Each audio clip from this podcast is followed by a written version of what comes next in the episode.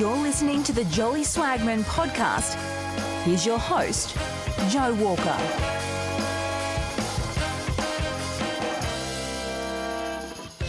Ladies and gentlemen, boys and girls, swagmen and swagettes, welcome back to the show. One of my favorite ever books is The Making of the Atomic Bomb by the American historian Richard Rhodes. It's not just a book about the Manhattan Project, it's also about the history of physics and the physics community in the early 20th century. It's about how that physics made the bomb not just possible, but perhaps inevitable and it's about how the bomb's scientist creators wrestled with what the bomb would mean. Rhodes dedicated a decade to researching the book from about 1975 to 1985, and he spoke with many of the scientists who worked at Los Alamos during a rare window in which they were old enough to speak candidly about the 1940s, but young enough that the memories were still vivid. The book was first published in 1987, it won the Pulitzer Prize, and Rhodes followed it with what amounts to a series of books relating to nuclear energy, from Dark Sun about the making of the hydrogen bomb to his most recent book, Energy. I'm privileged to have Richard Rhodes as my guest for this episode. I travelled to Seattle, where I interviewed Richard on the 30th of June. Now, as far as the history of nuclear weapons is concerned, this conversation starts in medias res, in the middle of the action, during a pivotal moment of the Cold War. After about 31 minutes of discussion, we shift back to the Manhattan Project. So, if you're particularly interested in the Manhattan Project, stick with the first 30 or so minutes of conversation because we then come to a two hour discussion on the fascinating history of how the bomb was made. As always, if you have questions, comments, or suggestions for future guests, you can reach me on Twitter my handle is at Joseph N. Walker, or by email, my address is joe at thejspod.com. Please enjoy my conversation with Richard Rhodes.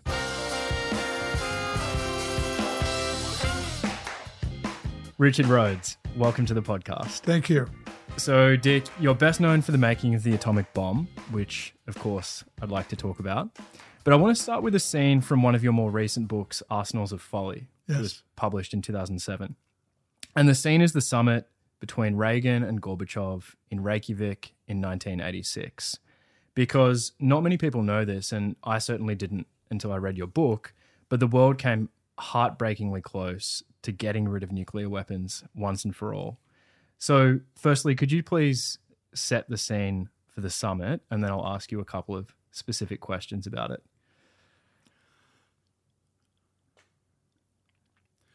People don't know that Ronald Reagan was actually an abolitionist. He wanted, ever since the end of the Second World War, he had believed that there must be a way to eliminate these terrible new weapons from the world. And he'd spent much of his political career quietly trying to figure out a way for that to happen. He saw it as a potential treaty but he'd read a book by a Hollywood lawyer friend of his titled Treaties Are a Trap that basically argued that treaties weren't worth the paper they were written on unless they had some kind of guarantee. And the example that he always used was when poison gas was outlawed after the end of the First World War. Uh, nobody threw away their gas masks; they kept their gas masks. He told uh, Gorbachev that at the at the Reykjavik summit. Gorbachev would roll his eyes like, yes, so what? But in any case, so when he was going to the uh, convention to be nominated as for president, nominated to run for president, he was asked by one of his staff, Mr. Reagan, why do you want to be president? And he said, uh, I'd like to get rid of all the nuclear weapons in the world. Uh, nobody really took him seriously in Washington because how would you do that and why would you do that? From the point of view of the leadership in Washington, uh, nuclear weapons were kind of a prestige item in a way. I mean, of course, there was a veneer of theory about deterrence and so forth, which had a certain elemental truth to it. You really wouldn't want to have a nuclear war with another nuclear power but there was so much else built into the whole discussion of nuclear weapons, and one was the factor that it made you the big a big boy in the world. So no one really wanted to get rid of nuclear weapons. Margaret Thatcher, for example, was horrified at the very idea, particularly because England was by then, of course, a somewhat vestigial former power.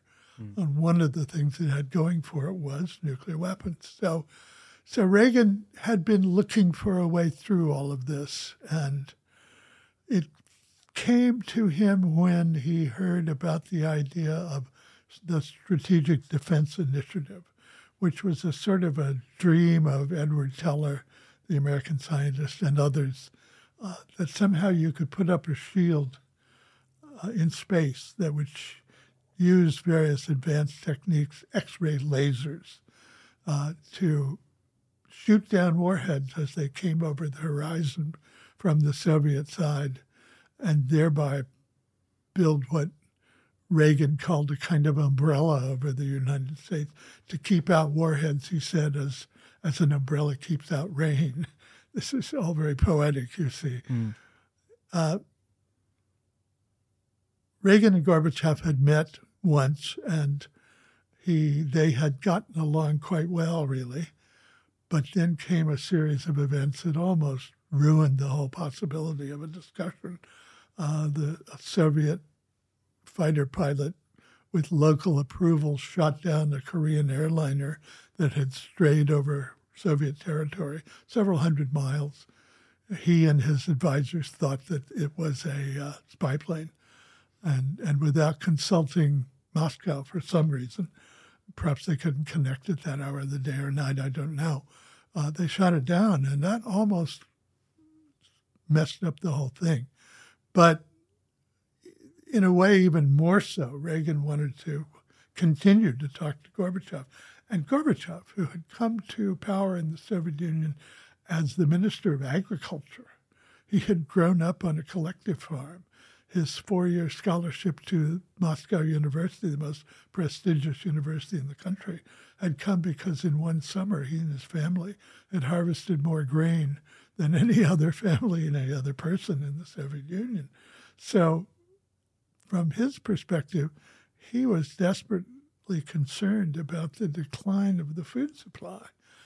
Uh, this was a rich and bountiful country. It covers 11 time zones and it wasn't feeding its own people. They were having to buy wheat from other countries. He thought we've got to get rid of the Cold War with all of its vast expense. And from his perspective, the place to start was at the top with nuclear weapons. So he was armed with the idea when he, so he and Reagan were going to meet again in Washington in 1987. But they both thought maybe they should have a quick meeting, kind of a pre-summit, to, to kind of lay out what they're going to be talking about at the big summit. And they settled on Reykjavik because it was more or less halfway between the two countries. Um, so here they arrive in this tiny little country. They they put up in a in a place called the Höfði House, which had been the French ambassador's residence and was really quite small. I visited it when I was writing about it, and it's just a normal house. It's amazing that they squeezed all the staff into this little building. People were sitting in bathtubs having discussions behind behind shower curtains. And wasn't Reagan on the toilet in one of the discussions? well, no, he got to sit in a chair. Okay. so, in any case, both men arrived. Gorbachev had managed to convince the Politburo uh, that if he proposed the complete elimination of nuclear weapons, that uh, he really wouldn't be serious. He was just would be doing some propaganda, and they believed him. But they stipulated that his, the limit of his authority would be he had to get Reagan to agree not to test SDI in space. That would be too close to deploying it from their perspective. So if he continued to leave it in the laboratory, that was the word they used, that that would be okay and they could agree to whatever they wanted to agree to. So that was Gorbachev's remittance. Uh, Reagan was staff. Reagan's staff were people who didn't take him very seriously. One of the key figures was a, a clever and very smart uh, advisor named Richard Perle, who had been trying to sabotage every treaty the United States had written related to the Soviet Union ever since he first moved into authority. And Perle was basically there to make sure nothing happened. So here are both men surrounded by people who don't really understand what their motives are.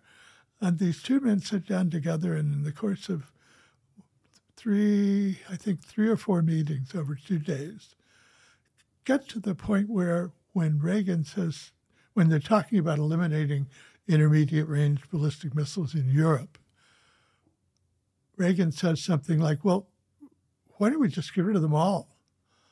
And Gorbachev startles and says, wait, what? Get rid of them all? Is that what you said? Yes, we don't need the damn things. Let's get rid of them all. Gorbachev says, Mr. President, you've just said something very historic. Are you proposing that all the nuclear weapons in the world, we should move to eliminate them? Reagan says, Yes, I am. And then he has this wonderful image. He says, You know, Mr. Gorbachev, 10 years from now, we could be coming back here to Reykjavik to, to destroy the last remaining ICBM in the world. I would be so old, he said, you wouldn't even recognize me. You would still be a relatively young man, but we would tear the thing down and then we'd break a bottle of champagne, open a bottle of champagne and toast the world. And it's really a very charming moment. But Reagan has in the back of his head this thing about I must have a backup to, to a treaty.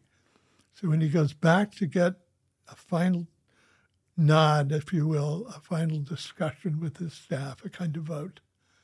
George Shultz, the Secretary of State, says, Mr. President, that's the best offer we've ever had. Take it. But Richard Perle, clever man that he was, and still is, I suppose, uh, said, Mr. President, if you agree to this deal, Congress won't want to support your SDI program. They'll cut the budget to zero and it'll it'll fall away. And Reagan thinks and thinks and goes back and says, No, I can't agree. And they're both at that point very angry at each other. Gorbachev is just, you can see it in the picture of the two people coming out of the, of the front door at the Höfði House. Gorbachev is looking down, looking very sad. And, and Reagan is just red in the face, the Irishman that he was. Mm. Uh, but everyone understood within a day or two that that that really this was the beginning of a real breakthrough. George Shultz told the president later, "This is more than we've had in 25 years of negotiating, eliminating all the nuclear weapons in Europe, and so forth." Mm. So, and in Asia, both. So it, in many ways, was the beginning of the end of the Cold War. There are a lot of markers that one could mention, the coming down wall in, in Berlin and so forth. But I think of this as the moment because for the first time, both leaders realized that they didn't need to chase each other around with nuclear warheads. Yeah. Given how committed Reagan was to the Strategic Defense Initiative, was any kind of compromise plausible? And what would that have looked like? Well, the problem with the strategic defense, first of all, was that no one had yet figured out how to do it. Edward Teller's vision was that you would put some nuclear weapons, nuclear warheads, nuclear bombs attached to uh, an X ray laser when you were in space because you needed a lot of energy to make an X ray laser. The only thing that's small enough to put up in orbit would have been a nuclear weapon. So think about it nuclear weapons circulating the Earth and with all of these X ray lasers attached to them, that when the time came when they would be exploded and the energy would be directed into the laser, which would pump the laser to produce very powerful X rays. And then a guidance mechanism would direct those X rays at the warheads, heating them to the point where they would blow up in space and not reach the United States. I mean, that is really a bad science fiction movie. so, so that wasn't going to work, and there were many other ideas along those lines. But, but when SDI was first proposed, the scientific community's basically response was, oh my God, a lot of new money from the Defense Department to do a lot of good science with. Yeah. They understood that it was would be generations, if ever, before you could come up with something that would actually work. Hmm. From the Russian point of view, it was even worse because they understood they didn't know if the United States would ever do such a thing or not. But they did see that we were spending untold amounts of money on it. And from their point of view, that was a sign that maybe there was something to it. Their science was never quite up to ours in, in terms of particularly technology related to computers. So they didn't know, but they didn't they didn't want to know, if you will. They didn't want to see it up in orbit uh, threatening them because as you reduce the number of warheads, what would not work when there were a thousand warheads flying around, because you couldn't possibly shoot them all down and you wouldn't have to shoot down very many, or wouldn't have to leave very many arriving to destroy the major cities of this country. But when you get down to 10 or 5, then maybe an, an imperfect strategic defense, even ground based, which is what we have now, such as it is, might do the job and protect the United States from a, a counterattack from the Soviet side. So they saw it not as a way of reducing the threat, but actually as a way of increasing the threat to them from the American side. Hmm. So no, I don't think it ever would have would have gotten anywhere at that level. There are other ways to think about eliminating nuclear weapons, but but having uh, balanced defensive systems really isn't aren't, isn't one of them.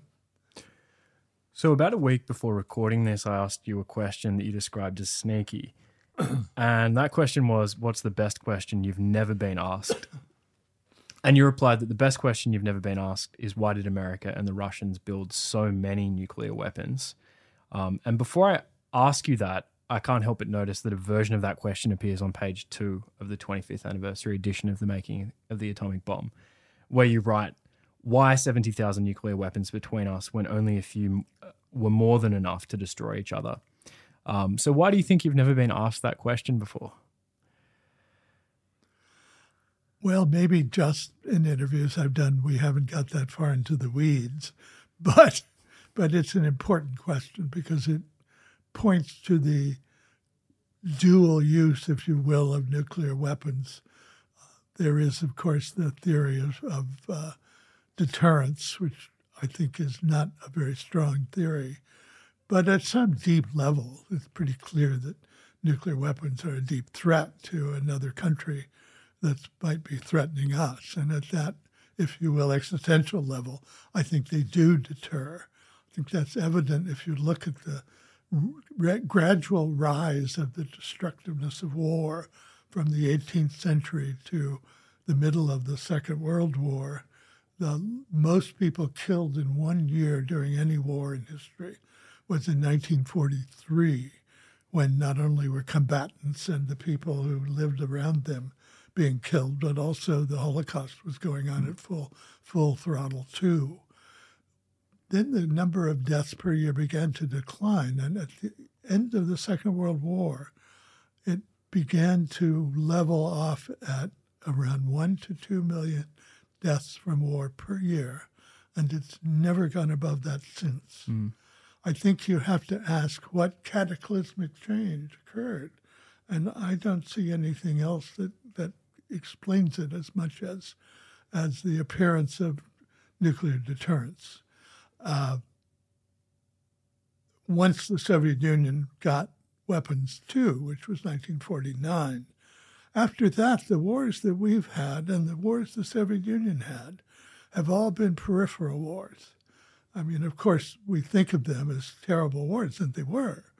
Uh, but to kill one or two million people a year in war worldwide, we lose about six million people a year in the world from smoking. So, in a, in a terrible way, we've kind of inoculated the world against world scale war at the cost of potentially destroying the entire human world if there ever were a nuclear war. So there's this Damocles sword hanging over our heads, but it has had the effect of removing from national powers their ultimate sovereignty, which is the ability to make war. Mm. So why why did the Americans and the Russians build so many nuclear weapons? One of the reasons that the United States and the Soviet Union built so many nuclear weapons was simply that we didn't know how many were enough, and they didn't know how many were enough. In a way, it was even worse on the Soviet side. They built twice as many as we did, and that was because of their traditional Soviet uh, socialist program, which was every factory should produce 120% of its annual goal every year well, that's great if you're turning out lawnmowers, but, but they were cranking out nuclear warheads and they followed the same rule uh, overproduce. Somehow the idea was always that that would be a way of showing your Soviet spirit. That sounds trivial, but I think that really was most of the reason. Hmm. Plus, their sense, and it was true, that they were always behind us, always behind us in the technology, not necessarily the numbers we're the ones, we, the United States, were the ones who invented uh, multiple independently targetable warheads on one rocket. So you get four shots or nine shots instead of just one. Uh, but then there's the prestige factor, and I think unfortunately that's a very big part of it on all sides. Uh, to give you a counterexample, China, uh, following the theory of a British scientist, I think it was Patrick Blackett, a Nobel laureate in England, who had said a minimal deterrent was more than enough. If you can destroy the top five cities in another country, the capital and whatever, New York and Boston and Los Angeles and so forth, in the case of the United States, that's all you need. You don't have to destroy every bridge in the country or every railroad terminal, every telephone exchange, but the military in the United States, and I'm sure the same thing was true in the Soviet Union, and probably in every country that's built nuclear arsenals, China, the military saw very early on that if the army, for example, wanted to have a big piece of the defense budget, they were going to have to build some nuclear weapons and justify them after the Second World War, the only part of the military services in the United States that was authorized to have nuclear weapons was the Air Force. And the Air Force cleverly realized very early on that if you controlled the targeting, that produced a number, the number of weapons you needed. That in turn produced the number of bombers you needed to deliver the weapons. That in turn gave you a larger share of the defense budget. So by the early 1950s, the U.S. Air Force controlled 47% of the U.S. defense budget. Wow. At which point, the Navy uh, discovered that they needed nuclear warheads too for nuclear submarines. And the Army discovered that it needed nuclear warheads for, for nuclear cannon or whatever. So a lot of what was going on already was internecine struggle for political control of their share of the national defense budget. Right. All these reasons come together, along with the feeling that it, having a big arsenal makes you a big country and a big, powerful hmm. nation, which is true enough.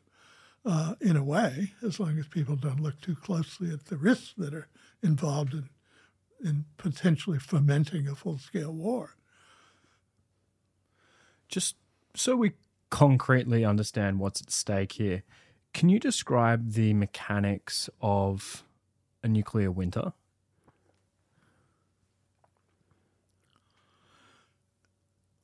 Nuclear winter was first conceived by a group of scientists. Carl Sagan is probably the most famous among them. Uh, when they were studying Mars, of all strange things, they were looking at the effect on the surface of Mars of the big global windstorms that occur in that place.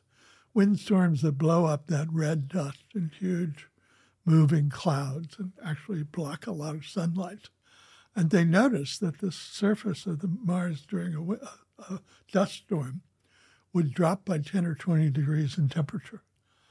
And someone thought, well, what would happen on Earth if we had a nuclear war and we put a lot of dust into the atmosphere, smoke from burning cities, smog from burning cities, burning forests. Would there be a similar effect? And they did the numbers and they discovered, to their considerable horror, that there would. In fact, a full scale nuclear war, they calculated, would be would drop the average annual temperature worldwide about 30 to 40 degrees, which is enough to make it basically freeze the world and certainly stop all agriculture throughout the world. Mm. And therefore, 90% of the human population or more would die of starvation if they hadn't already died from the blasts and the fires and the radiation of the, of the bombs. This very careful science was vociferously repudiated by people who believed in building more and more weapons, like Edward Teller, the scientist who was convincing Reagan of the idea of the Star Wars system. Teller always believed that the, be- the more weapons we had, the better off we'd be. And he wasn't interested in hearing an alternative. He published papers arguing that the world would actually get warmer. I don't know how he figured that, but that was his argument. So once that was on the table, it becomes even more paradoxical that the leadership around the world would believe that we should have more nuclear weapons. And again, the military was was not uh, innocent of its participation here. The military had concluded from the effects of firebombing on Europe and in Japan during the Second World War that you could, if you com- concentrated the bombing enough with incendiary bombs, start uh, a firestorm that would like be like a, a, tornado, a chimney, a fire billowing up over a city and just burn the place down. We did that with most of Japan even before the atomic bombings.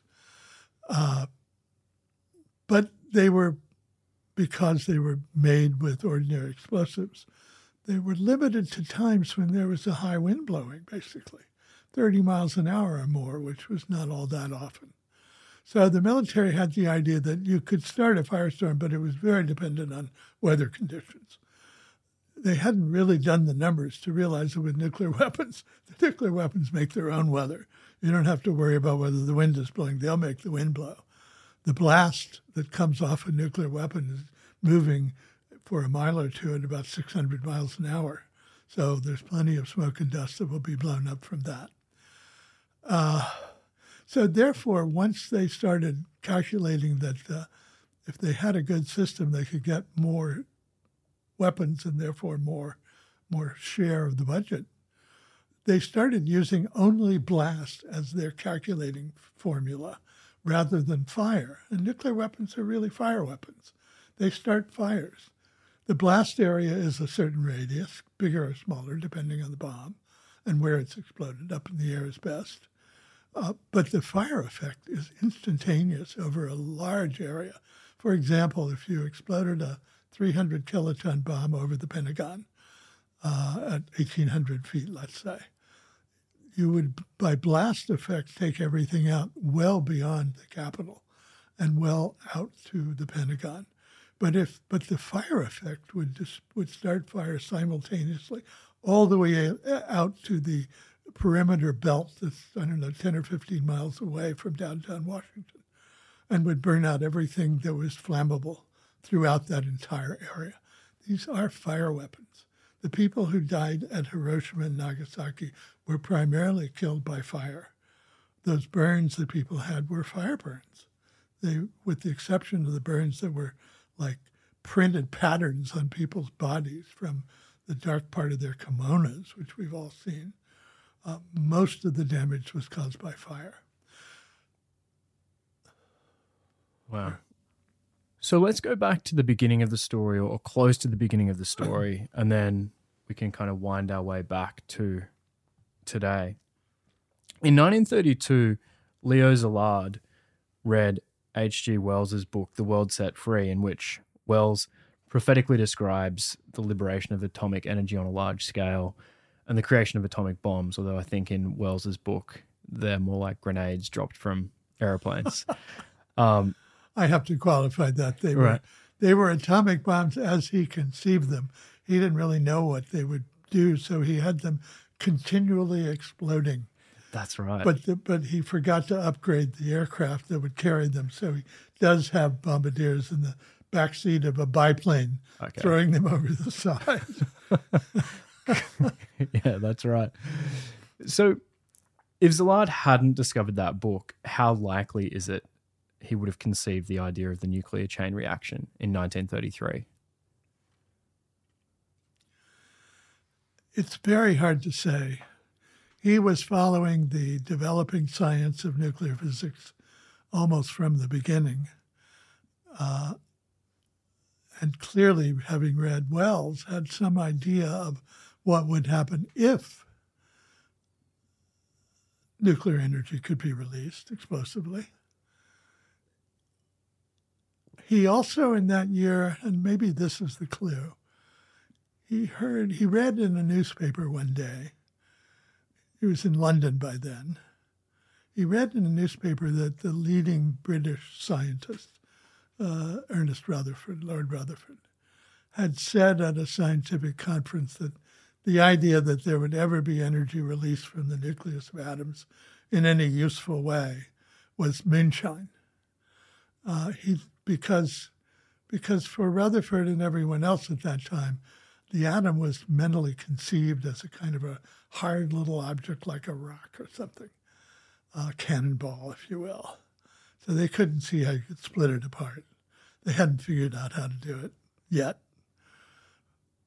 But when the neutron was discovered, Szilard realized that this was something that could be used to bombard the nucleus of atoms that might cause a really big result. And one of the scientists I talked to, who was alive at that time, said, "You know, it was when the when a nucleus slips when when a neutron slips into a nucleus of a uranium atom, it's almost as if the moon hit the Earth. All sorts of things happen. The big change had to come with the realization that the nucleus of the uranium atom wasn't a hard little object; it was more like a water-filled balloon." It was barely held together because it had so many protons in it, 92, and they're nu- they're positively charged, so they repel each other. And the only thing that holds the nucleus together in that situation is, is something called the strong force, and it was kind of at its limit as the uranium nucleus got so big. Uh, they had to realize that if you dropped a neutron into that kind of object, it was going to wobble much like a, a, balloon would wobble if you were playing with it in your hands. And in some of its configurations, it was going to pull apart like a dumbbell, at which point the two ball ends of that dumbbell would begin to repel each other. And if they configured themselves just right, by accident almost, they might pull the two pieces apart. And then those two pieces would configure back into nuclei of smaller elements. But in the process, a certain amount of mass would have been converted into energy. E equals mc squared. Energy equals mass times the square of the speed of light. So that's a lot of energy to come out of a very small object. So much, someone said at the time, that, that one atom fissioning, one uranium atom fissioning, would be enough to make a visible grain of sand visibly jump. And then you think about how many millions and millions of those could proceed in what was, Szilard also thought of this, what's called a chain reaction. If enough neutrons came out in the course of the splitting process to start some more atoms splitting, then you'd have one and two and four and eight and 16, 32. In 80 generations, you have the Hiroshima bomb. So Szilard saw all of this kind of, but he didn't think think it completely through. He started experimenting at the wrong end of the periodic table. He started working on things like hydrogen and lithium. If he'd started with uranium, he would have been there right away, which he realized later would have been a real tragedy because Hitler took power in 1933 and the West wasn't really awake yet to the risks that were involved and the mm-hmm. dangers that were involved. Mm-hmm. Of a of a Nazi Germany powered by nuclear weapons. Once that idea was clear, then everybody jumped jumped on it and got busy working on a bomb to to defend themselves because deterrence was one of the first things the scientists realized. Hmm. So the chain reaction insight was sufficiently obvious that if Szilard hadn't discovered it, someone else would have sooner or later. Would have and did, of yeah. course. Yeah. Yeah. So It, it was discovered uh, accidentally by two physical chemists, of all things, in Nazi Germany, in Berlin, just at Christmas time in 1938. They were bombarding a solution of uranium nitrate with neutrons to see, they were hoping they could make some man made elements beyond the uranium atom uh, up in the 93, 94, 95, 96, something there. They thought that would be the way the reaction would go.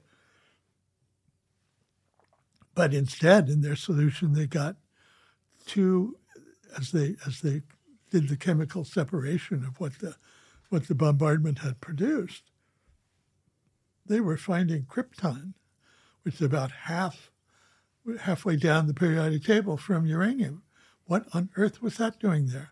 Previously, it's the best scientists had been able to do was maybe knock a couple of of uh, protons out of a nucleus and produce an element one step down the periodic table or two steps down the periodic table. But here suddenly was one halfway down. How did that happen? They were puzzled. But they were chemists. They didn't know what the physics of it was. Their physicist who worked with them, Lise Meitner, who was an Austrian Jew, had just gotten out of Nazi Germany ahead of the of the SS and was was uh, harboring in, in Sweden at the time when they wrote her telling her, We've got this strange burst. We don't understand what it is. How can you find this stuff in here? She and I held this correspondence in my hand at a museum in Berlin. I, there were tears in my eyes. It's extraordinary to see it. She was vacationing at a little town in western Sweden called Kungälv with her cousin, nephew, sorry, who was also a theoretical physicist. It was Christmas time. They decided to go for a walk in the snow. They walked around a little while. They thought about Einstein's formula. They thought about Bohr's wobbly water filled balloon nucleus, and they put it all together. And they realized that, that what had happened is that you uranium atom had fissioned. And therefore, they did the numbers and they saw the energy that was going to appear. So then, his, uh, her nephew went back to uh, Scandinavia, where he was staying with at the laboratory in, in Denmark. She went stayed in Sweden. Uh, he went to talk to someone and try to think of a name for this new reaction. Talked to an American biologist. He said, "What do you call it when cells split in two?" And the scientist said, "Fission." So he said, "All right, I'll call this nuclear fission." And they wrote up a paper. This was not a secret. They wrote up a paper that was published in the uh, prestigious British journal Nature, and there were headlines all over the world. People today think it was a big secret, and it was eventually. But at the outset, it was uh, something everyone had been hearing about. You know, one glass of water properly set up physically could power the Queen Mary back and forth across the Atlantic 12 times and so forth. Big newspaper stories like that. Uh, you'll have an atomic car that you'll be able to drive around forever. Uh, no, but but that's the kind of thing that was out there.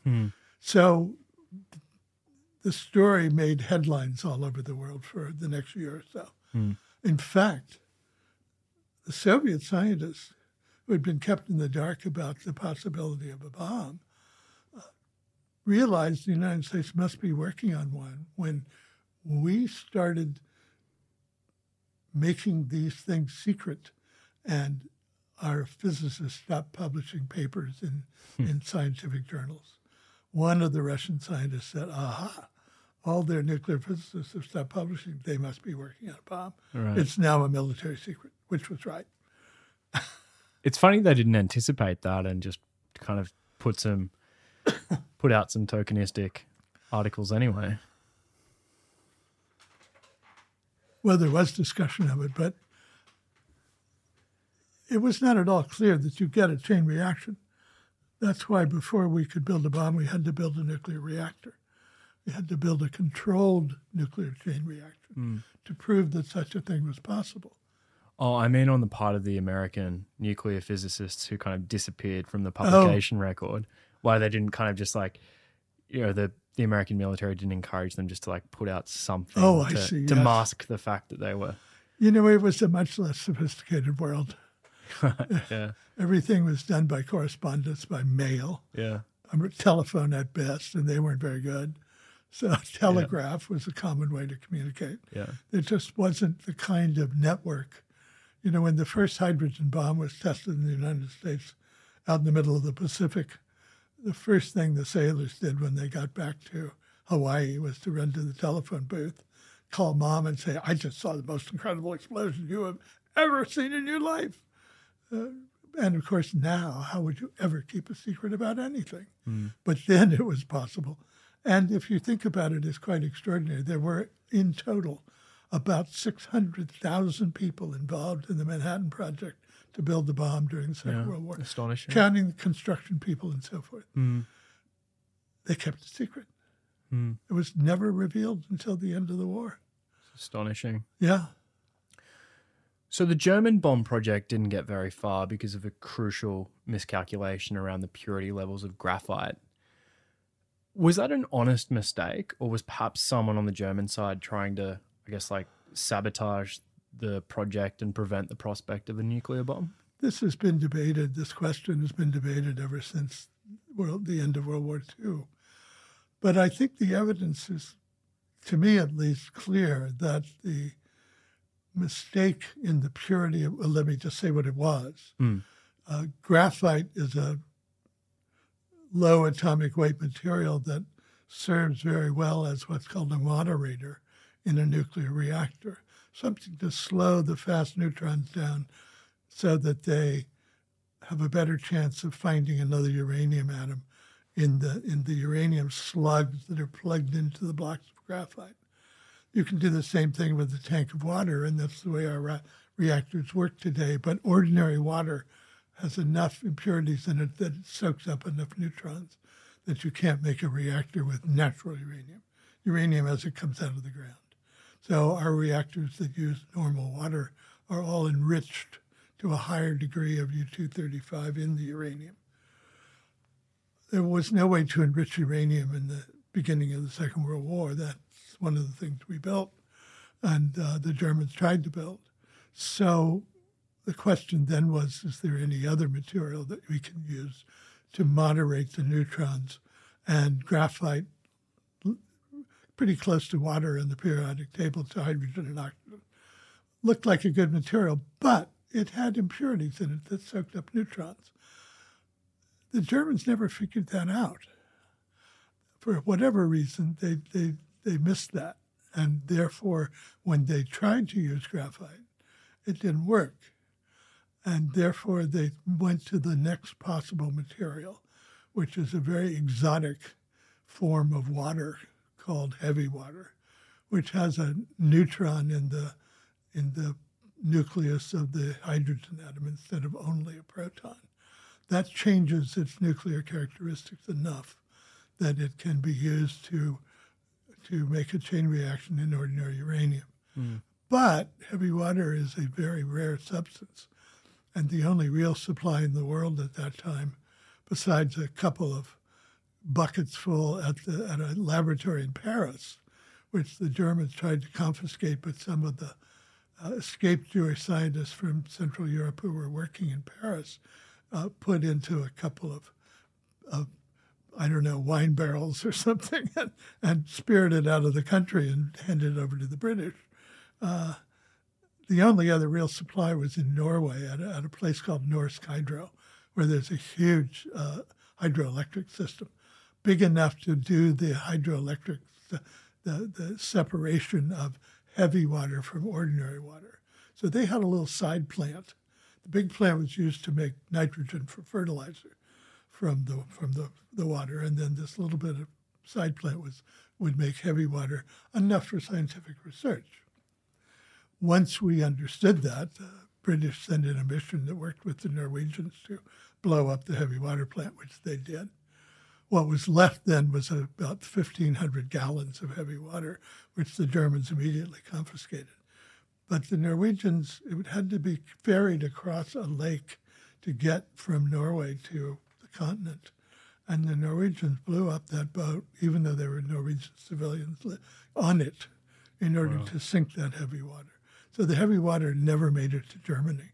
And Germany never really had enough heavy water to build a reactor larger than about half the size it would need to be to chain react. That's hmm. what was discovered at the end of the war. That they never really got started, and there were all sorts of political games back and forth. And Hitler didn't understand atomic bombs. He loved rockets. He really didn't realize that if you put a nuclear warhead on a rocket, you had the ultimate weapon. He was putting rockets into into into uh, delivering rockets to England with explosive, high explosive warheads. They cost as much to build as a bomber, but they could only fly to the enemy side once. The British used to laugh that it was one of their secret weapons, the V 1 and the V 2, because although, of course, they destroyed parts of London and killed about 40,000 people, they were nevertheless a, a waste of money from any really military perspective. Right. So didn't happen on the German side. But we thought it was. Mm. And they hmm. had good scientists, even though all the Jewish scientists had, had gotten out, or most of them, and were now in the United States and helping us build the bomb. They assumed that if they couldn't do it with their resources, that Americans couldn't do it with their resources. Hmm. That's not true. Obviously, we did and they didn't. Right. So the motivation, at least the ostensible motivation for a lot of the scientists working on the Manhattan Project was we need to we need to get to this before Germany does. No question. Yeah. Absolutely. And okay, so I have a question following on from that, Dick, which is that Joseph Rotblat was yes. probably the only scientist to leave the Manhattan Project, which he did in 1944 when it became evident that the Germans had abandoned their bomb project. And in an essay published about 40 years later in 1985, he reflects on why all of the other scientists but him stayed. And he offers three reasons. Firstly, and I think most commonly, was just pure scientific curiosity. People just wanted to see how this played out.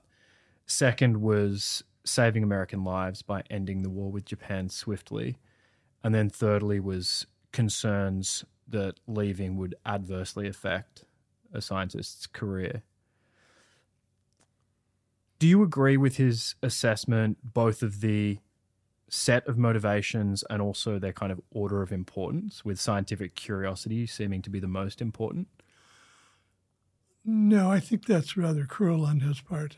Right. I talked to many of the people who worked at the top level of the Manhattan Project, and they all said the same thing, and I don't think it was Monday morning quarterbacking on their part. I'll take uh, one, for example, had a brother who was fighting in Europe who was killed in the Battle of the Bulge. He said ever after, I realized that every day that we in any way delayed getting to the bomb was measured in American lives and in other lives as well. When my brother was killed, I realized that if we had worked faster somehow, if we'd had a little bit better luck on some of the decisions we made, my brother might still be alive today. Mm. I think it's I think it's kind of insulting to many of the people there who, who really did feel that they could put an end to the war. You know, when Robert Oppenheimer, who, uh, contrary to what the myth of history now says, didn't run the Manhattan Project, a big, powerful army general named Leslie Richard Groves ran the Manhattan Project. Oppenheimer ran the laboratory in New Mexico where the actual bombs were actually conceived and, and designed and built and tested, which was a big enough job, Lord knows. when Oppenheimer recruited staff for the for Los Alamos, uh, early late in 1942, early 43, he went round to the laboratories and college campuses around the country, and would call out the man he wanted, and they'd go for a walk across the, the sward, and he would say, I can't tell you what I need you for. That's secret. But I can tell you that what we're working on will end the Second World War and may well end all war. A lot of them figured it out just from that because everyone knew about nuclear fission. I'm so sorry. No, please. A lot of them figured out it out from that because they had, of course, were aware that, mm. that uranium had been fissioned and that there was a lot of energy there. Some perhaps did not, but but the, the claim basically spoke to what Oppenheimer saw as the what his mentor, the Danish physicist Niels Bohr, called the complementarity of the bomb, which is to say, the dark side, which they were very much in the middle of, a weapon of unsurpassing mass destructive force. But at the same time, perhaps finally, the weapon that was so big that countries could not safely use it to aggrandize national power because they would risk being destroyed by another nuclear power in the process. Mm. That was the double edged sword of the bomb. And it was that that Oppenheimer was thinking about when he recruited the crew. Right. So they didn't come to Los Alamos just thinking, by God, I'm going to build the worst weapon of all time and kill a lot of Japanese, because by then it was pretty obvious who the weapon would be for. Uh, they came with the hope that they could save lives on all sides and the larger hope that somehow they might at least reduce the destructiveness of war. Right. Remember, war starting in the 18th century had been almost uh, exponentially increasing in the number of deaths until 1943, when 15 million people died in 1943, both from war and from the Holocaust of the Jews. By 1945, deaths were down to a couple million a year. And after the end of the war, they dropped to about one to two million per year and have remained there ever since. something brought about an enormous change in human affairs. I think the evidence is pretty good that it was the introduction of nuclear weapons into the world, uh, making it impossible for countries to have the scale of war they used to have for whatever purpose, for whatever reason, at the price, of course, of having this Damocles sword holding, hanging over our heads, risking a world scale war that would basically destroy the human world. Mm. So it's a very strange business with nuclear weapons, and always has been from the beginning, from Oppenheimer's first appeal to his potential staff to today. Right. So I guess um, when when Rotblat wrote his reflections on the motivations of scientists in 1985, I think there was a campaign for unilateral disarmament underway. So perhaps he had an agenda uh, there. Yeah. Yes.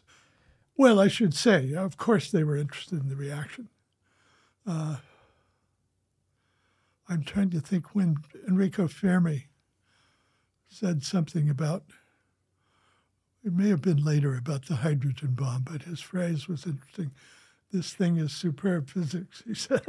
well, it certainly was, and I'm sure they were interested.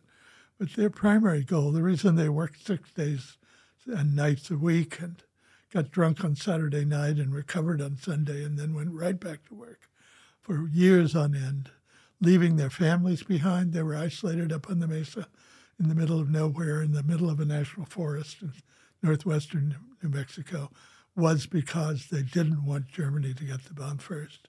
They didn't want a thousand year Third Reich powered by nuclear weapons. And when that no longer seemed to be a risk, there was still the terrible war going on in Japan. Hmm. There was one nuclear physicist of, of great consequence who also happened to be Oppenheimer's friend, who conspicuously never joined the Manhattan Project, and that was Julian Schwinger. Do you know why he never joined the project? it's interesting. I'm working on a book now about some of the work Schwinger, among others, did in, in particle physics, so I'm very aware of him. He didn't see the point in working on something that he wasn't at all sure would be finished before the end of the war. And of course, it barely was. There's still a debate today among historians about whether or not uh, the Japanese would have surrendered without the bomb. And I don't think you can really answer that question. But, but Schwinger had that sort of thing in mind. He wanted to work on something that he thought could really change the war. So he worked on radar, which was simultaneously under development at the Massachusetts Institute of Technology mm. and outside of Boston in Massachusetts, uh, and did did good work there. and Helped develop radar that that particularly in the form of the proximity shell. You know, in the in before radar to shoot down a plane, it took a minimum of about three thousand artillery shells. You had to hit the plane, of course, to make the shell fire, and it's very hard to hit a plane flying over at 300 miles an hour with a cannon on the ground. Uh, so it was pretty hopeless until they realized that if you could make a radar unit so small that it would fit in the nose cone of an artillery shell, and rigid enough to hold together while a shell is fired at faster than the speed of sound. The radar could tell you when it was just near a plane, near enough to damage the plane. And that would then detonate the warhead, the shell. So, particularly in 1944 and 45, when the Japanese were sending uh, suicide bombers, kamikaze planes, uh, attacking the ships of the Pacific Fleet, as it moved closer to the home islands of Japan. Uh, they were blowing up ships with these planes. They were just flying bombs, suicide bombers, basically. Mm. Uh, the introduction of the proximity shell saved a lot of lives and a lot of ships because they were able to shoot the planes down before they, they struck their target. Right. So Schwinger was right. I mean, the atomic bombs, whatever effect they had on the end of the war, and they, they did have their effect, to be sure but they weren't very big bombs. They weren't any bigger than the firebombing of, of Tokyo, which burned down about 18 square miles of downtown Tokyo. Uh, neither the Hiroshima nor the Nagasaki bomb caused that much fire destruction. There was, of course, radiation involved, which was a different matter, but even not a lot of that on those two early bombs. Hmm. That um that firebombing, so I think that was April 1945.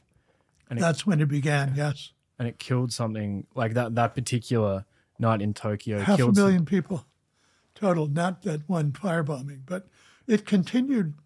It was run by Curtis LeMay, who later was the head of the Strategic Air Command. Mm. LeMay was a, a tough engineer from Ohio in the United States, and when he got an assignment, he decided he'd make it work we were trying to pinpoint bomb Japanese factories. And, and with the wind blowing, the, the Bob B, B-29s flew at 29,000 feet, which is where the, where the, the jet stream is. And no one really knew about the jet stream at the time, but they would be blown so far off course. There was one famous moment before the firebombing began when a B 29 dropped some bombs that were supposed to hit a factory about 20 miles north of Tokyo they fell into the Tokyo Bay. And the Japanese, who could be very, very wry about the damage they were facing, uh, joked for a while afterward that the Americans were trying to drown them. so we just weren't doing the job with, with this supposedly pinpoint bombing. So they called in LeMay and said, figure out a way to, to bomb Japanese cities the way we did in Europe. Mm. And he noticed that the Japanese anti-aircraft cannon were, were designed to hit targets at 29,000 feet. They couldn't be cranked down low enough to hit something flying over at 5,000 feet. We'd basically destroyed the Japanese Air Force by then, so there weren't any fighters much. He told the B 29 pilots and crews strip out all the machine guns in, in the planes, take out all the armaments. We don't need them. We're going to fill our planes with high explosives to make kindling and then with fire bombs to start fires. And once he almost had a mutiny, they couldn't believe they weren't going to have any defensive weapons on aboard. But it worked. And by that first raid, which I think was April 25th, uh, burned out 18 square miles of downtown Tokyo, killed at least 120,000 people, and seriously wounded another half a million from fire. That's crazy. And thereafter, LeMay systematically bombed every city in Japan of more than 50,000 population, enough to destroy most of the central part of the cities. Two cities, three cities actually, were set aside by the Target Committee in Washington for atomic bombing because although we were testing one of the bombs, uh, the plutonium bomb was, of course, tested in New Mexico, uh, but in the desert, so you really couldn't see what kind of damage it would cause. Knock down some cactus, kill a few rabbits. Uh, the Hiroshima bomb was never tested at full yield. We didn't have enough uranium to make more than one of them by that time. So LeMay wanted to see, sorry, LeMay, General Groves, who ran the Manhattan Project, wanted to see what the effects of the bombs were. And he chose cities that were uh, the deltas of rivers. So you could get a large flat area where the blast could run itself out as far as it would go. And on that basis, Hiroshima was set aside from being bombed. Uh, Nagasaki had been partly firebombed, but it was also set aside. And there was one other city that happened to be covered with clouds on the day of the bombings. And the pilots had been instructed to use visual bombing only. So, in fact, the people in Hiroshima lived about three months longer than they would have had they been firebombed. Another one of the dark ironies of the Wow. war. Wow. So those cities were, were spared from firebombing simply because they were they they needed a controlled experiment, basically, for the- Exactly. the, nuclear Yeah. bombing. So, This sounds, by the way, sounds really cruel. mm, War is a very cruel business, as we know. mm, And I think uh, the evidence here is the only way you can call a war in any way justified at the end is if you stop when the enemy surrenders, because there are other times and places where everyone has been slaughtered after the war is over. mm. And we did stop.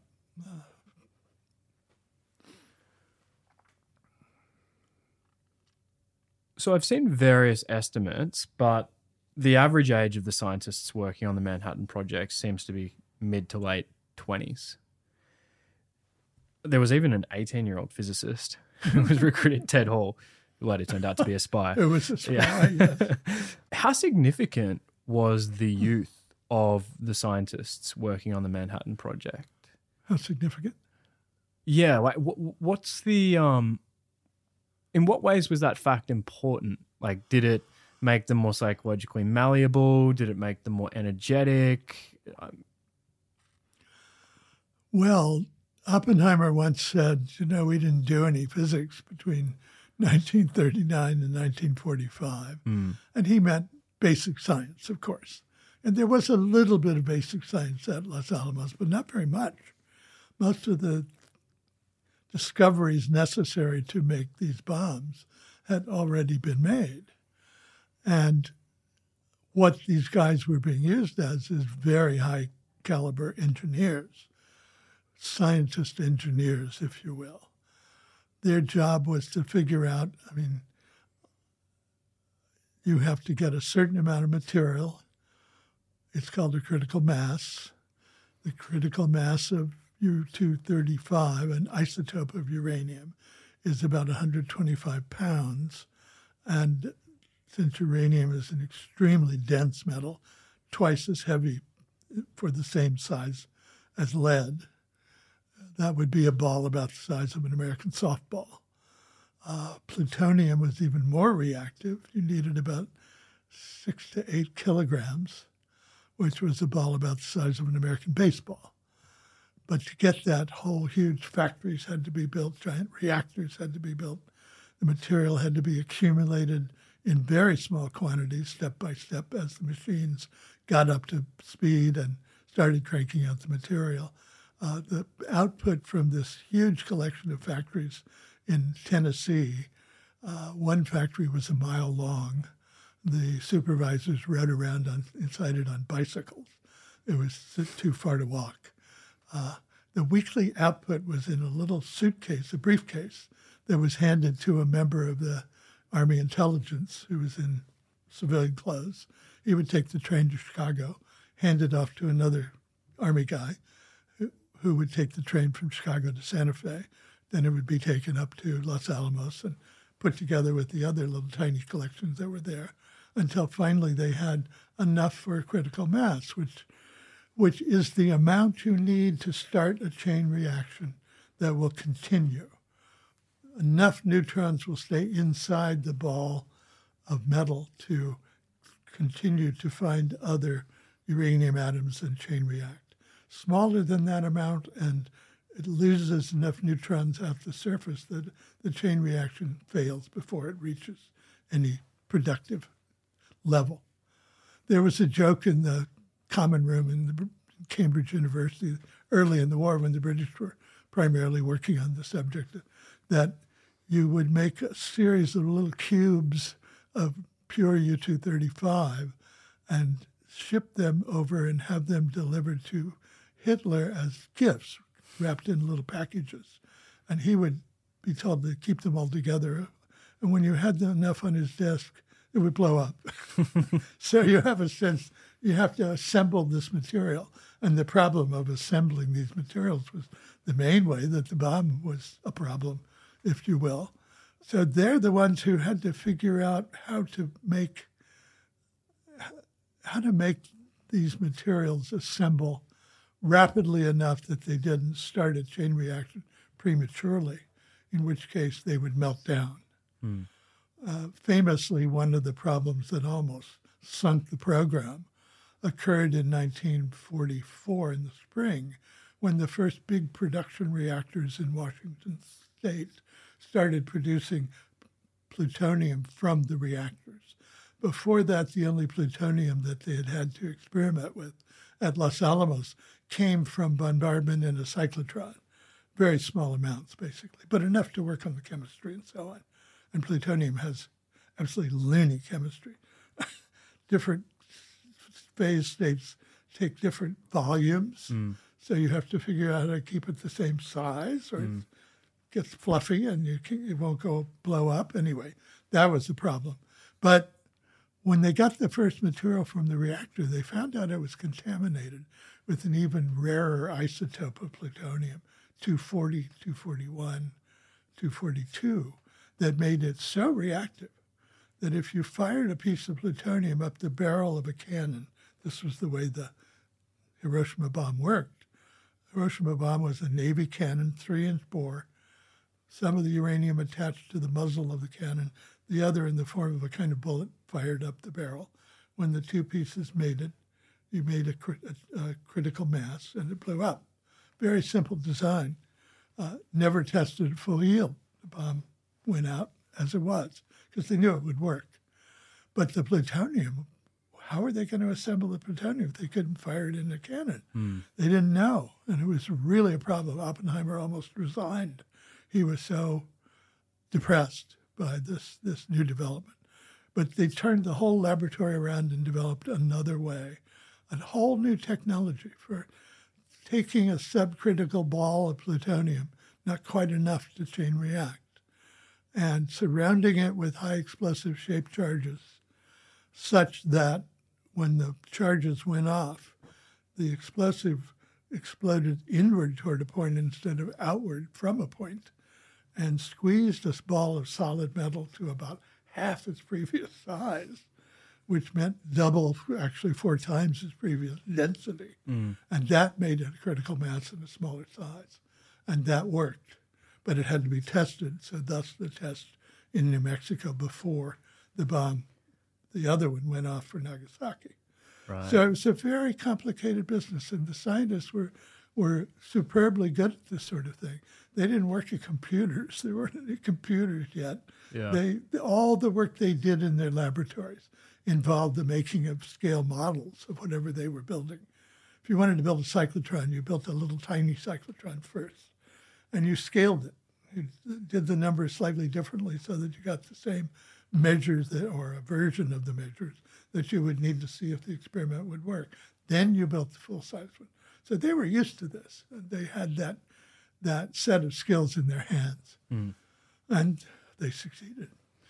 It was John von Neumann who worked out the geometry of the implosion design with the plutonium bomb, wasn't it? It was a very Mostly him. Yeah, it was mostly him. It was a very complicated business. How, how do you, if, if you put an explosive charge, uh, uh, let's say one plug of explosive on one side of a spherical piece of metal, Mm.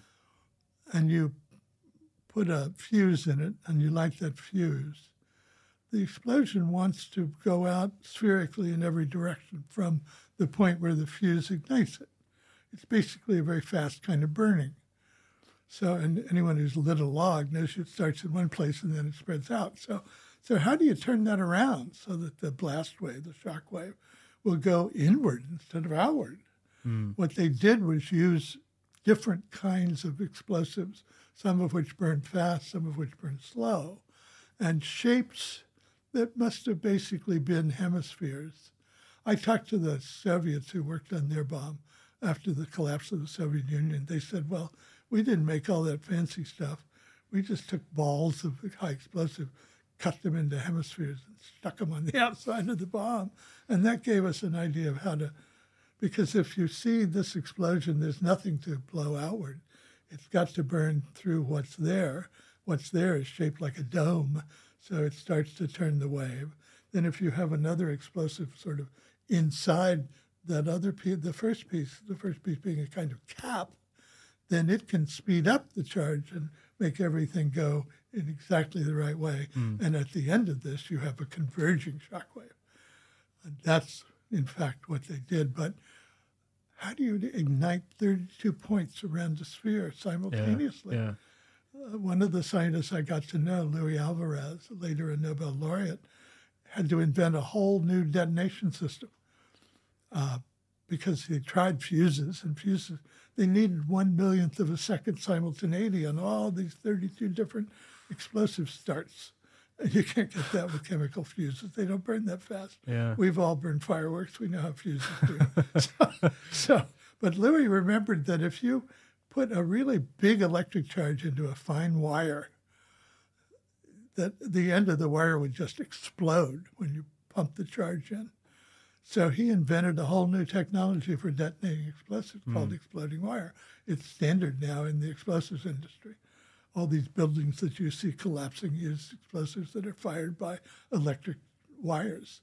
I wrote an article about the people who do those building constructions and watched them and got to push the plunger when they took down a building. But that was Luis' technology that he invented for the purpose. Hmm. That's the kind of thing they did. Hmm. I think they had like an eight month deadline for the implosion device as well. Spring of 44, summer of 44 until, Yeah. until August of 45. Yeah. Yeah. I mean, it's an incredibly impressive achievement. It just strikes me as remarkable how young all of the scientists were. And here they were charged with this enormous responsibility. Well, you know the you know the joke that scientists all do their best work when they're young. Yeah. Yeah. And and I mean here they were. They I would mention when we were talking about the motivation for what they were doing. Mm. One of their motivations, and a primary one, was that they understood that if they were not working on this weapon, that they would be out in the front lines somewhere being shot at mm. by the Germans or the Japanese. They they appreciated the fact that they had been given protection from death, if you will, hmm. in order to do this other job. It was still a very dark time for them, and it was it was only Niels Bohr coming to Los Alamos with this vision that the bomb might be somehow uh, a different world in a good way as well as a different world in a dark way hmm. that gave them some hope. That's what they told me, hmm. that what they were doing wasn't entirely. You know, physics before the war was a very exotic field. Luis Alvarez told me once that when he got his PhD at Berkeley in 1938, when he went to a cocktail party and people asked him what his degree was, he would tell them chemistry. I said, "Why did you do that, Luis?" He said, "Because I didn't want to have to explain all the for half an hour what physics was. Nobody knew what physics was." Wow. But after the war, the British novelist and physicist C.P. Snow famously said, at the end of the Second World, World War, phys- physicists became among the most important national security resources that a country had. Mm. Okay, so some questions about Robert Oppenheimer. Yes. It's been said that he was, you know, he the the real tragedy of Oppenheimer is that he never, you know, it wasn't that he lost his security clearance, but it was that he never became a truly great scientist. And some people say that's because he lacked Sitzfleisch, the German word that means I think sit yeah, yeah. literally sitting flesh. Yeah. Like basically the ability to just sit down and focus on a problem for an extended period of time. Um, so that's one view, but the other view is that he was just unlucky because the work that he did on black holes was Nobel quality work. It's just that it was experimentally verified only after his death, and obviously the Nobel Prize isn't awarded posthumously. So, which which view do you lean towards? You know, it's interesting. I think both views uh, have their relevance to who and what he was. He was someone who was very broadly based in physics rather than deeply based in physics. Hmm. And I think that was a, a consequence of his childhood arrogance about needing to know everything. He never wanted anyone to one up him about anything. He was invited by the Geological Society of New York at the age of 14 to come and give a lecture. They didn't realize he was a teenage boy because, of course, he wrote superbly clearly and so forth. And but that sort of thing, which was one of his signs of his deep insecurity as a human being, he really did have a kind of disordered identity. For whatever reason, I'm not quite sure I know why, except he was grew up Jewish in New York, and even though New York is a pretty welcoming place for Jews, it there was still plenty of anti-Semitism in America. He certainly experienced it at Harvard. Uh, but there was also just simply the fact that, like many scientists, he did his best work as a young man. The uh, the work that would have led to uh, a citation, probably for black holes, once they were physically identified rather than simply theoretically proposed, which is what he and one of his graduate students did. They described a collapsing sun on such a scale that it would, once it finished collapsing, basically not release anything, including light. So there you are. That's a black hole, named later by John Wheeler. Uh, that was 1929 when that paper was published. The, the the glory days of quantum physics, if you will.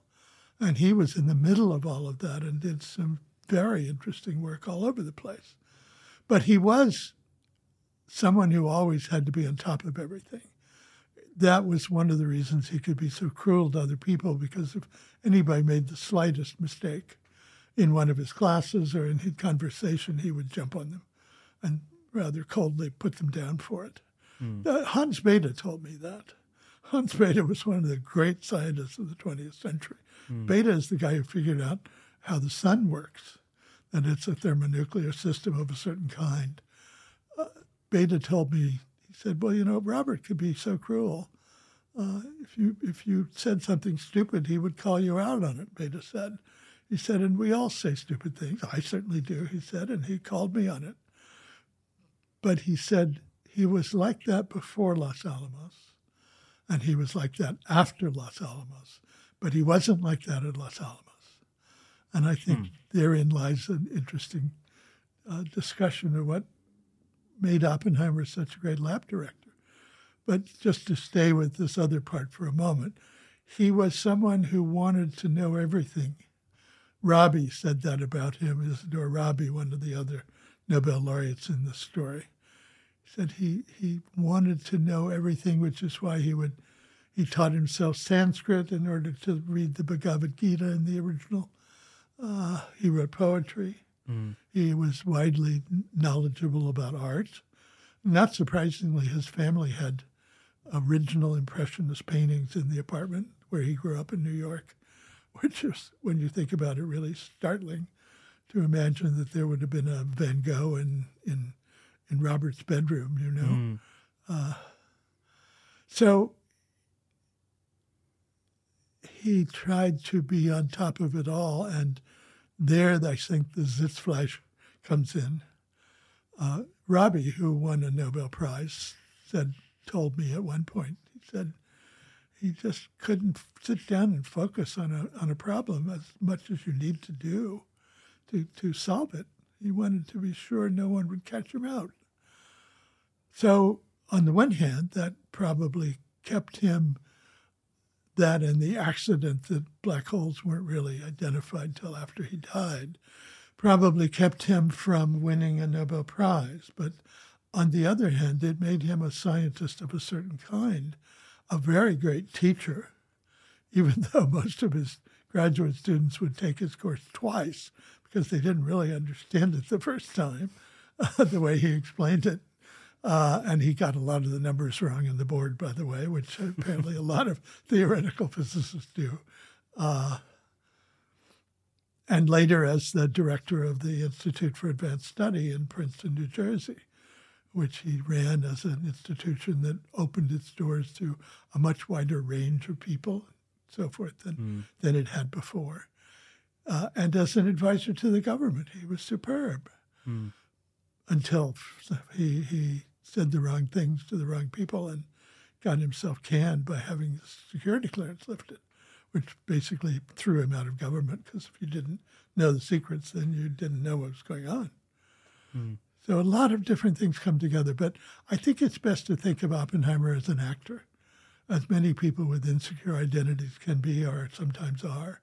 You know, how many actors have we seen over the course of our lives who, who seem to be somewhat, what to say, mousy, uh, not quite sort of fuzzy as human beings, mm. but they're wonderful when they take on a role. He took on the role of being lab director at Los Alamos. I interviewed Edward Teller early on in my work on this book, and Teller by then was not talking to anybody he perceived to be potentially a critic. Uh, he had reached the point where if someone wanted to interview him for television, he would say, "How much actual airtime will my my statements get? And they would say, well, I don't know, three minutes. Say, All right, you may have three minutes of my time, hoping that they wouldn't be able to edit them to make him look bad. Right. So he just about threw me out of his house, but he did say, ask me three questions. So one of the questions I asked him, and it was all I needed for that whole terrible experience of this old man shaking my very own book at me, uh, was was Robert Oppenheimer a good lab director? And Edward Teller, probably Oppenheimer's worst enemy, said, Robert Oppenheimer was the best lab director I ever knew. And I thought, I remembered something Eisenhower had written in his one of his books. He said, I always admired Hannibal among all the classical figures because Hannibal's stories come down to us only in the works of his enemies. Wow. Yeah, so if Teller's saying it, there must be something right, to it. Exactly. That's fascinating. Okay, there are a few different questions I could ask at this point. Maybe um so we'll come to the we'll come to the question of Oppenheimer as a lab director, but do you think if he had the right scientific collaborator, he could have been a truly great scientist? So maybe working with a partner who had Sitzfleisch, he could have done that great work. I, I guess I could think of maybe a couple of possible candidates. So Freeman Dyson wrote a review several years ago for the London Review of Books about the Ray Monk biography of Oppenheimer. And Dyson pointed to Wheeler and Zwicky as two people who, whilst being close to Oppenheimer, were never really treated seriously by him scientifically, but whose ideas could have been very complementary to his. Well, Wheeler um, especially. Yeah, yeah, yeah, yeah. I wonder um, whether maybe he would have benefited from the right collaborator, and if so, why he wasn't able to find someone. You know, these accidents of history. I don't know. Bob mm. Serber, Robert Serber, came very close in his work. Mm. I mean, many of these guys have told me stories about how close they came to getting a Nobel. Mm. Take that for what it's worth. Uh, but Bob told me about a particular scientific theory that was developed that he he shared with the man who finally did put it on paper. And I asked Bob why he didn't, and that man got a Nobel Prize. Hmm. I asked Bob why he didn't, and he said I wasn't quite confident enough. So, although Serber might have been someone who could have worked with Oppenheimer, it's kind of hard to imagine Oppenheimer deferring Right. in a way he would have had. On the other hand, Oppenheimer's primary work as a young man was with uh, Ernest Lawrence, the inventor of the cyclotron Yeah. and the developer of a number of very powerful uh, particle accelerators that, that led to various discoveries. I, it, it, you'd like to think of, an, of a perfect world where something that, that uh, Lawrence was working on might have been something that he and Oppenheimer could have done together. It just didn't happen that way. Uh, who knows why? There's so many, you know, it's such an almost accident. Science works by people noticing little side effects that no one else really noticed and, and thinking, hmm, I wonder if there's something there. Uh, there's a famous story around the discovery of X rays. There was a scientist who, the X rays were discovered when people were experimenting with cathode ray tubes, which are basically like the tubes that used to be in television sets.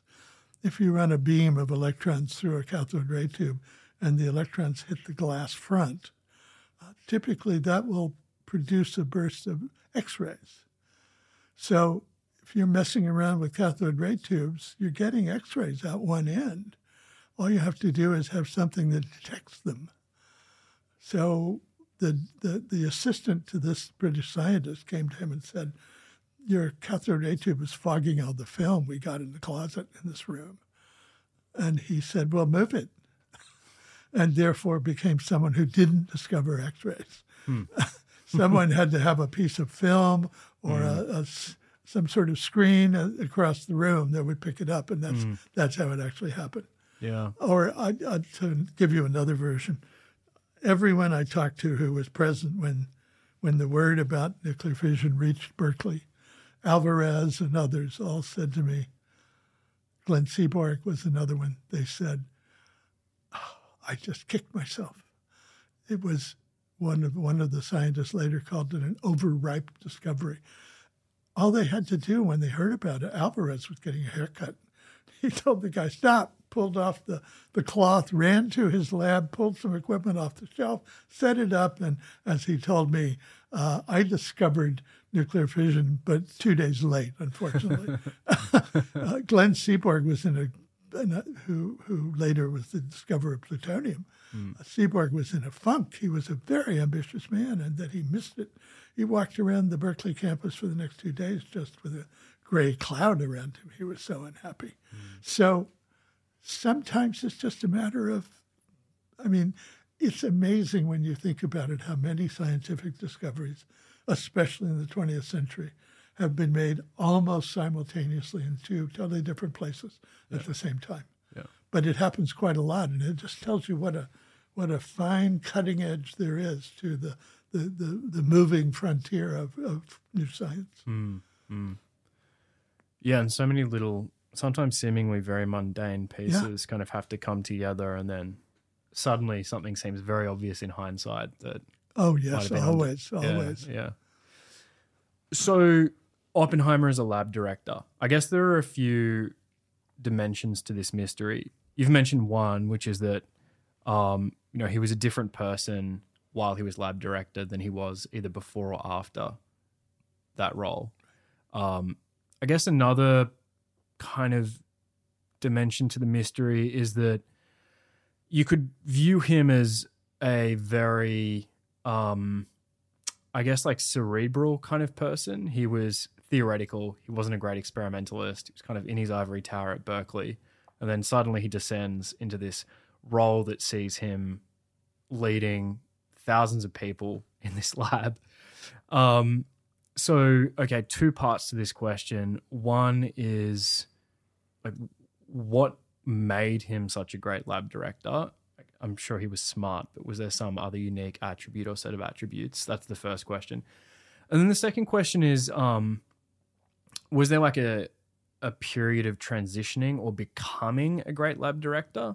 Um, so how much of it did he have to learn, or was he exceptional almost from day one?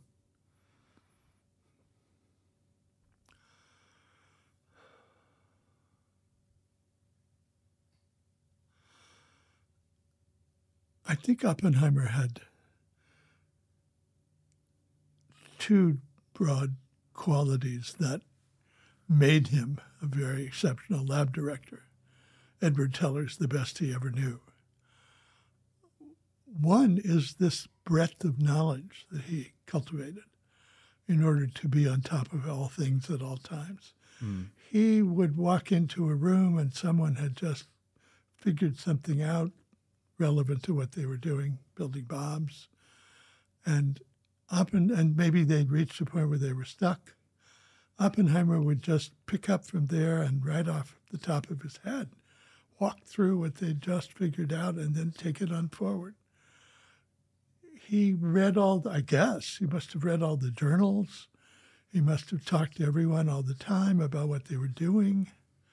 I know even when Teller decided he didn't want to work on fission bombs, at Los Alamos that he only wanted to work on the hydrogen bomb, even though you couldn't make a hydrogen bomb until you made a fission bomb. Mm. You needed the fission bomb for a trigger for the hydrogen bomb. So Oppenheimer just let him loose and said, "Fine, Edward, you do what you want, and every now and then come in and let's let's talk about it." So that's the way he kept on top of everything there. That's one aspect of it, which is knowing what's going on having keeping your eye on the ball in terms of what the goal is, because it's really easy to wander off somewhere when you're doing all this science. Mm. And I'm sure there was a lot of that that he had to rein in and pull back.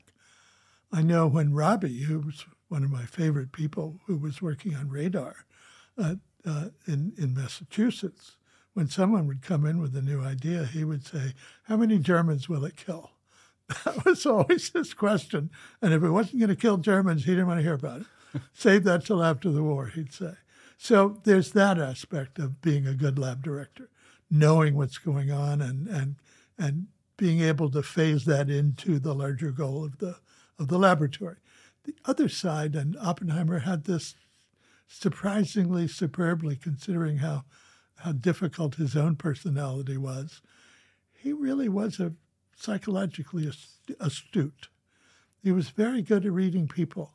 He was very good at understanding what was the problem for a person who might come into the, to his office and say, "Robert, I'm going to quit. I just can't take this anymore." He that was the aspect of him that led him to be someone who read literature and and and studied Sanskrit and read the Bhagavad Gita and and so on and so on you know, he really, uh, to give you a parallel example, when he arrived at Berkeley around 1929, 1930, he really didn't know anything at all about what was going on in the world. He just wasn't interested. And then his students started turning up with not enough to eat.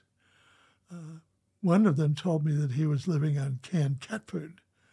If you can imagine anything more disgusting to eat for for your meals, but Oppenheimer discovered poverty and he discovered the depression and he discovered the the Nazification of Germany and Europe while at Berkeley. He was a wealthy man. He had at least a hundred thousand a year at, uh, in, in income at a time when that was closer to a million a year. Uh, so he was able to spend quite a bit of money, which he did, helping get Jews out of Europe uh, helping his students in, in indirect ways, taking them out for big feeds at the at a restaurant over in, in San Francisco. They'd ride the ferry across. There was no bridge at the time. Just generally becoming aware. That's when he toyed with the Communist Party. His girlfriend, who was the daughter of a faculty member at Berkeley, an anti-Semite faculty member, by the way, his, his daughter was a member of the party and was having all these meetings at a time when communism in the United States was was all intertwined not with the Soviet Union, but with with the Depression and with the sense that something was wrong with capitalism if 25% of all the people in the United States were out of work. Mm. So he got involved in all of that. And, and as Rabi said of him later, Robert was the kind of man who, when he got interested in something, moved right to the center of it. And, and the center of it was helping everyone. And that added to what he brought to his work at Los Alamos in keeping the thing together and helping people through their problems. It's a deep irony because his wife, Kitty, was an alcoholic and a mean and vicious alcoholic. I asked Hans Bethe, who is one of the most equitable people you will ever meet in your life, a real sweetheart of a man. I asked Bethe if Kitty was, was as difficult a person as people said she was, and he looked at me and said, Kitty was a bitch. I was shocked. Never heard Bethe say anything like that before. So, despite his troubles at home, let's put it that way, uh, he was able to, to do, to play a role, something he always did. Rabi, again, who was a close friend of his, said, Robert always played a role. Most people were bothered by it. I didn't mind. It was fun. Uh, it didn't get in the way of our friendship. But Rabi was a very confident man. So he'd grown up in the Lower East Side of New York and lived on the streets and wow. really worked his way up to a Nobel laureate level, a brilliant, brilliant scientist. So, and he helped Oppenheimer develop some of the big programs after the war that never got off the ground hmm. to eliminate nuclear weapons before they started into a big arms race. Hmm. So Rabi was an important figure there. But he understood Oppenheimer very well, and he was himself a practicing Jew. So for him, well, he said once of Oppenheimer, he said this at the at the security hearing he said, You know, Oppenheimer reminded me of a friend of mine from my childhood who, of whom it was often said that he couldn't decide whether he wanted to be president of the Knights of Columbus or B'nai B'rith. he said he was a certain kind of American Jew in that time and place. Mm. They were German Jews who had come over in the 18 in the 19th century before the big population of shtetl Jews who came out of Eastern Europe early in the 20th century. They were polished, they had made money in Europe, and as I said, his father was quite wealthy. His father was wealthy because he manufactured linings for uniforms, and the First World War made him quite rich. Oppenheimer was trying to find some way to contribute to the war. Mm. And one of the ways he discovered was to help General Groves understand the science. Mm he became, he said, Groves's idiot creative for Moncke. He was the one who Groves turned to for an explanation. Groves was a brilliant engineer. He'd studied, he'd gotten his engineering degrees at MIT as part of the Corps of Engineers of the U.S. Army. He knew plenty, but he didn't know physics. So mm. he needed someone like Oppenheimer. And, and in those exchanges, I think Groves saw Oppenheimer's gifts because no one in the scientific community agreed with Groves. They were sort of shocked and even horrified that Groves would think of Oppenheimer to run the laboratory where the bombs are going to be designed.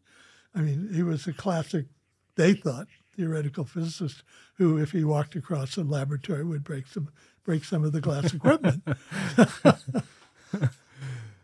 well, let's let's talk about Groves then. Yes, because I feel like he has become underrated compared to Oppenheimer um, in the decades since the Manhattan Project. One question I had for you was so it's a double barreled question that I guess kind of gets at this issue. Without Oppenheimer, could the Manhattan Project have succeeded? And without Groves, could the Manhattan Project have succeeded? Without Oppenheimer, I don't know if the bombs would have been ready before the end of the war. Okay. Because the thing that triggered the final surrender of the Japanese was the Soviet forces entering the war on the Eastern Front on what was supposed to be the 15th of August, 1945, invading Manchuria, where the hmm. Japanese mm. still had about a million men on the ground with about a year's supply of ammunition. so if that had all fallen out as it as it might have, as in fact it did, Mm. uh, then maybe the bomb wouldn't have been ready without Oppenheimer. But there's absolutely no question that without Groves, the whole thing wouldn't have happened. Right. There was no one like Groves. Groves, when he was given the assignment in 41, I believe, uh, by, by his superiors at the Corps of Engineers, interrupted the meeting and said, I'm sorry, I have to get going, and walked out. The generals who told him what he was going to be doing thought, where the hell is he going? Where he was going was to Oak Ridge, Tennessee, to buy up the land to start building the factories that were going to enrich the uranium. He, didn't, he didn't even wait. And he would lay out a factory floor before he even knew what was going to be operated in that factory. He'd have the concrete poured. He'd sort of estimate how, how big a factory he needed and get going.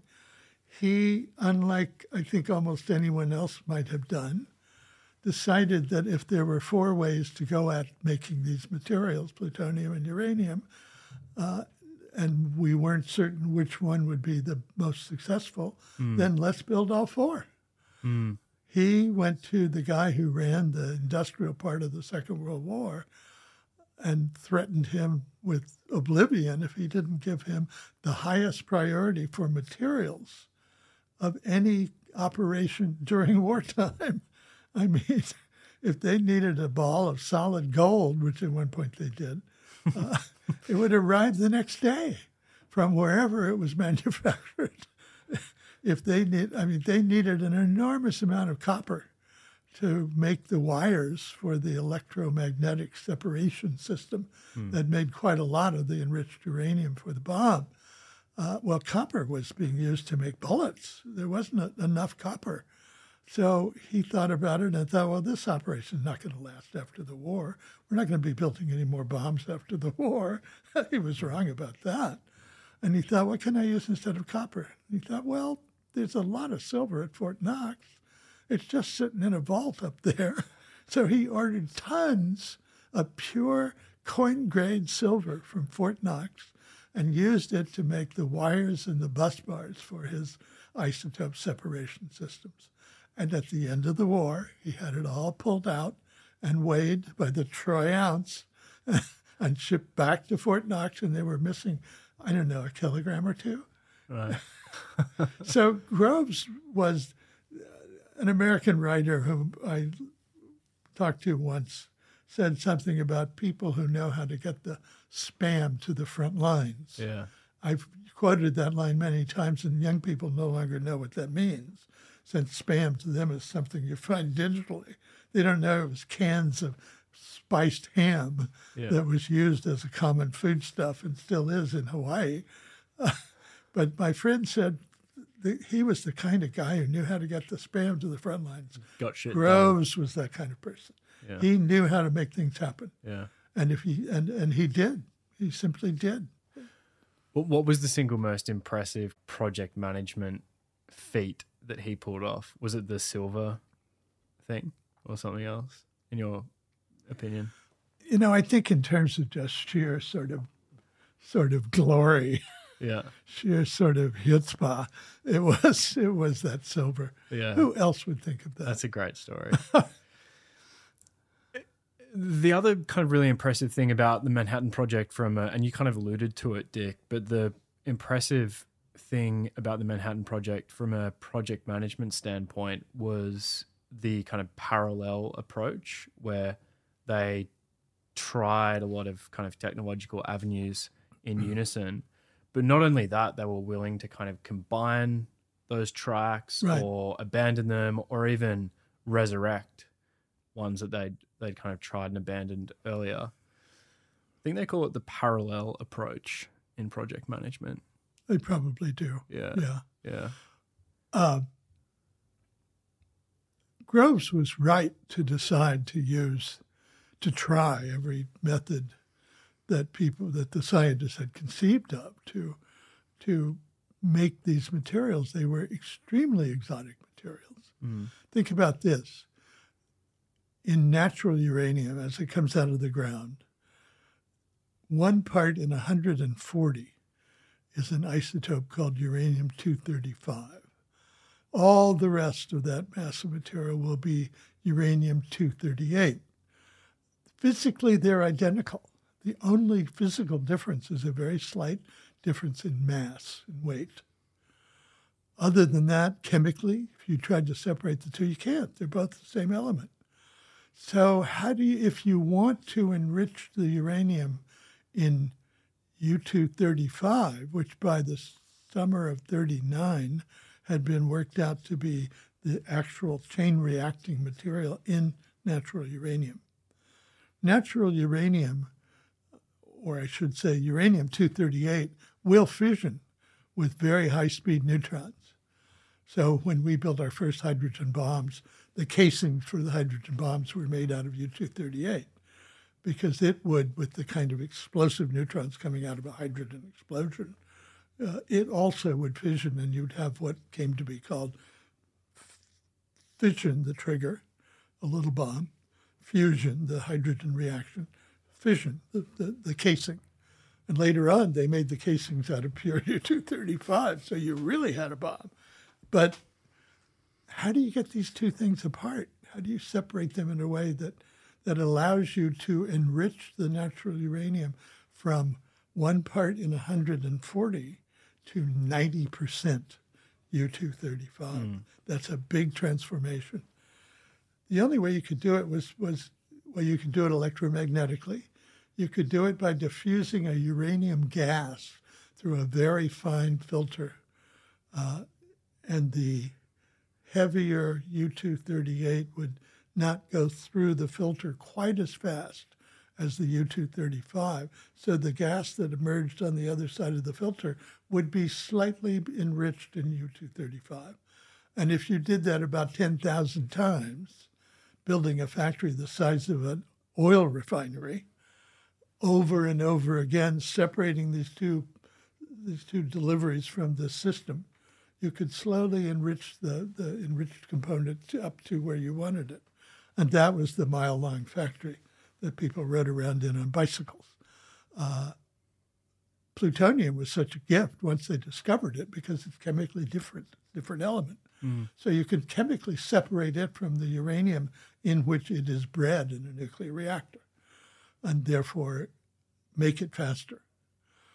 So we had two plutonium bombs by the 10th of August and one uranium bomb.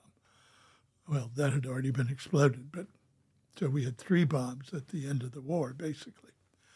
So all of these different possibilities had to be explored in real time while you were mm. building the factories to make them happen.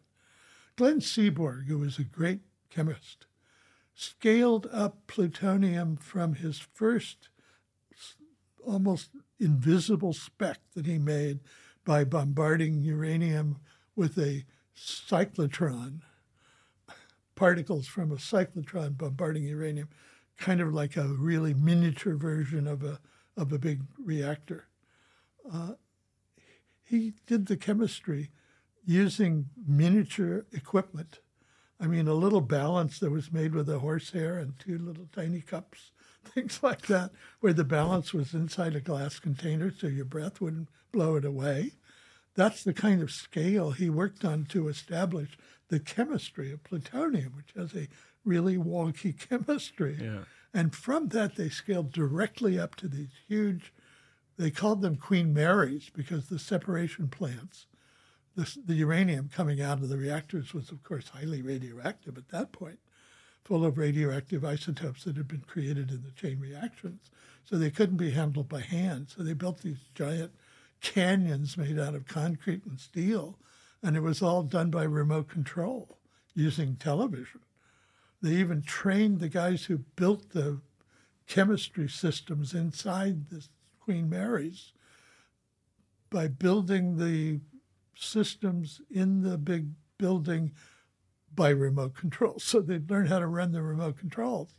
And then they did all the separation, pouring the material in big buckets from one side to the next to the next and did their uranium separation to get their little bits of plutonium out. And once a week, this little bit of plutonium would be carried to Los Alamos in an ambulance, just as disguise. Mm. So once again, they were getting little tiny bits of material out of this vast amount of material. And someone had to figure all that out and scale it at the same time. It's really quite remarkable what they did. And Yeah. I, I don't know if anything, I mean, it doesn't even compare to something like the moonshot, except in cost. Cost about the same. Two billion in, in 1945 dollars, 20 billion in, in moonshot dollars. Right. Yeah. In the, in the middle of a world war. Yeah. That's really extraordinary. Yeah. That's how much everybody trusted the scientists to to be telling them the truth. Stalin didn't start working on the bomb until Hiroshima. When he heard about what happened at Hiroshima, that's when he said, because before that he didn't trust his scientists to be telling him the truth. He thought maybe the Americans were giving them disinformation, and since they didn't want to have to go get shot at, they were lying about it. So it was only when he had evidence that it really did, the bomb worked, that so they didn't get there. The Germans similarly never quite put it all together. We did, fortunately for us. I have some questions about the Manhattan Project generally. Mhm. So, Oppenheimer and Groves, well, particularly Groves, weren't designing a factory for repeatable innovation like something like Bell Labs. It was a, you know, the Manhattan Project had a very specific purpose with a defined endpoint. So I'm curious from from your perspective, if you've thought about this, Dick, how much of the kind of organizational culture and project management approach they created with the Manhattan Project was generalizable, um, and how much of it is just kind of like, you know, irreducibly specific to the contours of, of that particular project.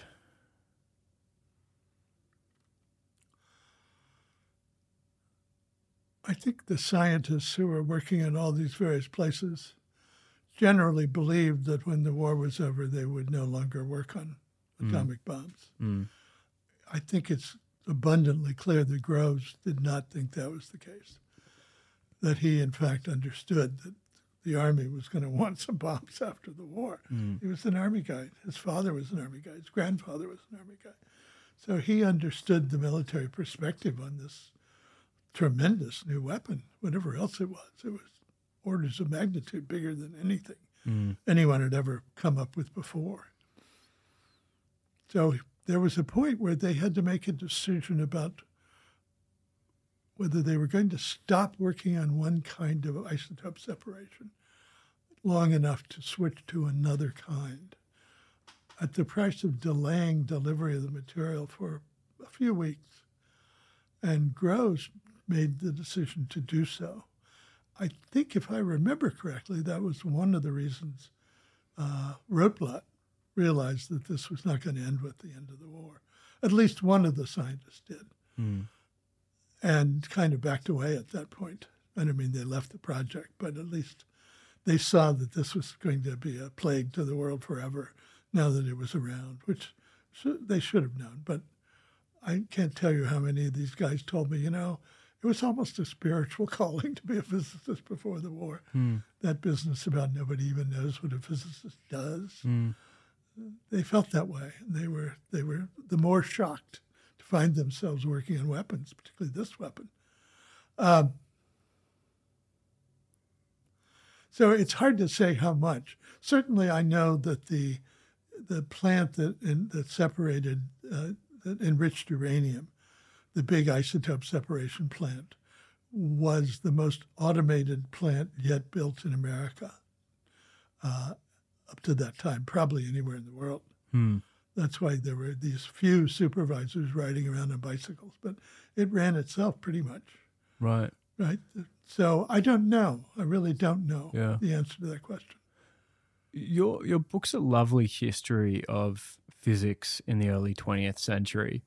And as you describe in the book, it had this kind of character of almost being like a guild. hmm I wonder how much of that was just imported successfully into Los Alamos, which meant that they didn't really have to start from scratch. All those kind of like networks, those social networks existed already. Well, they were cut off from communication to the outside world, to be sure. Yeah. But they knew each other. They were the, the European scientists in particular were all old friends. Yeah. I mean, until Oppenheimer and a few others came back from their graduate work in Europe uh, around 1930, everyone went to Europe to learn physics. There was not any physics of consequence going on in this country at all. It was all British and, and particularly German. Mm. Most of the great physicists of that era were in Germany. Quantum physics was Danish and German and French. So they were used to working together. They were used to an international uh, collegiality. Mm. And it was from that idea at the end of the war, in part, that people like Oppenheimer and Rabi and Bohr conceived of a possible way to have a world without nuclear weapons and without war. And that was to internationalize everything connected with the production of, of weapons, starting with the mining and going from there to the manufacture of the materials, going from there to the construction of the weapons themselves, Mm. and so forth. That was the that was the proposal that with Oppenheimer leading a committee called the Acheson Lilienthal Committee was prepared for the United Nations in 1940, late 45 and 46, which unfortunately was then taken over by a politician, and he changed it around a bit in a way that was unacceptable to the Soviet Union. I don't think the Soviet Union would have accepted anything that prevented them from getting the bomb because the idea of the world with only one power with nuclear weapons was simply unsupportable. We wouldn't have accepted it for a minute. And neither did they. But once they had the bomb, then who knows? Rabi made an effort in 1950 when the question came up of going for the hydrogen bomb after the Soviets got the bomb. So maybe this is a time when we could sit down with the Soviet Union and go through this once more Mm. before we go to the hydrogen bomb. Maybe we could both agree not to build hydrogen weapons and go up another order or two of magnitude in destructiveness. But President Truman was listening to his military guys, and they said, no, no, Soviets got the bomb, the balance is, is thrown off. They got a million, two million men on the ground in Europe and the bomb now. We've only got the bomb. So let's build a bigger bomb. Maybe that will make balance things out again. And off we went. Mm. Were there any important scientific discoveries made by the scientists at Los Alamos in their spare time? So, you know, the Manhattan Project's bringing a lot of scientists together into close proximity, um, and you know they have the opportunity to exchange ideas, which is kind of the lifeblood of science. Did any kind of scientific fruits other than the bomb fall out of the Manhattan Project? They didn't have any spare time. Okay. First of all, they is- were working six days and nights a week. Saturday night was devoted to, to square dancing and getting drunk. okay. Sundays were devoted to hiking around in those beautiful hills and mesas around Los Alamos, Mm. looking at old Indian engravings and kivas and so forth. There were some cross sections measured. a cross section is a, a probability of something happening on a nuclear level. What is the likelihood that this material will fission if hit by uh, a, a neutron? That's that's one of the measures they did. But Mm. again, Oppenheimer said we didn't do any physics from 40, 39 to 45. Hmm. There was a war on. I, I don't know. I mean, I, I, I don't really know enough to know, but I've never heard anyone say we made a great breakthrough. Mm. What did happen, and in a way set the, set the stage for what followed, is that a lot of really wonderful machinery was put together, uh, including in the radar world as well. They made it possible after the war, when the government was governments were grateful to the scientists for what they'd contributed to the war. Uh, they could go to Washington or probably London and say, "Can we have, you know, a billion dollars to build a new cyclotron?" And the answer was, "Sure, you can." you did a good job. You may have may have that money. And really, the whole development of the big machines of science came after the war, And until the 1960s, as far as I can tell, I'm writing a book about this right now.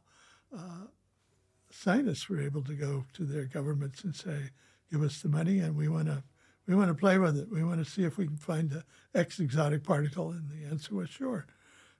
Hmm. then things got a little dicier, and science began to come, began to get a bad odor among the the hippies of America and elsewhere, and and the government kind of cut them off. But by then they were rolling, and it's still an interesting question, one I'm exploring right now. Why do we spend $20 billion on a giant machine, 17 miles in circumference, in order to find something called the Higgs boson, which is an interesting particle? It gives all the other particles their mass. Mm. But then what do we do with that? Mm. So I don't know the answer to that question yet, but I'm exploring it.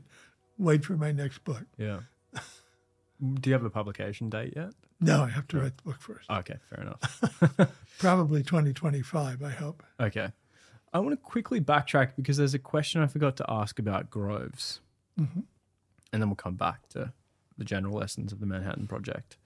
So I, I'm told that the new Oppenheimer movie does a good job of portraying the importance of Groves relative to good, Oppenheimer. Good. It's about time. So you didn't consult to the movie? No, the movie was based on a biography of Oppenheimer written by two guys, one of whom is dead. So it was mostly one of those authors who consulted on the movie. Oh, okay. It doesn't mean they didn't read my book and steal whatever they wanted. History, unfortunately, is in the public domain. Yeah, they can. You can't steal someone's actual words. Yeah, certainly the information. And in fairness, that's why we write books, so people have that information. Yeah. But now I'm eager to see the movie to see what's there and what isn't. Yeah. Yeah. Well, yeah, I'm told that they do a good job of. of uh, I'm glad to hear it. Groves deserves it. Yeah. yeah. And I think they consulted a bit with Groves's best biographer, who's a friend of mine, who finally who has the same argument. Groves never got his due. You know, I have a lecture that I give a lot, which just says, you know, the Los Alamos, the, the Manhattan Project is fading into myth. Uh, it's de- devolving down to one city, Hiroshima, mm. one bomb, uh, Fat Man, no, Little Boy, sorry, uh, one person, Robert Oppenheimer, mm. and one place, Los Alamos. And, mm. and it's true. Hmm. Poor Nagasaki, nobody ever goes to Nagasaki. Hmm. They got hit just as hard. Hmm. So there is that. Yeah. Have you seen Turn Every Page, the recent documentary about Robert Caro and Robert Gottlieb? No. Uh, I know about it. Yeah. But I haven't seen it.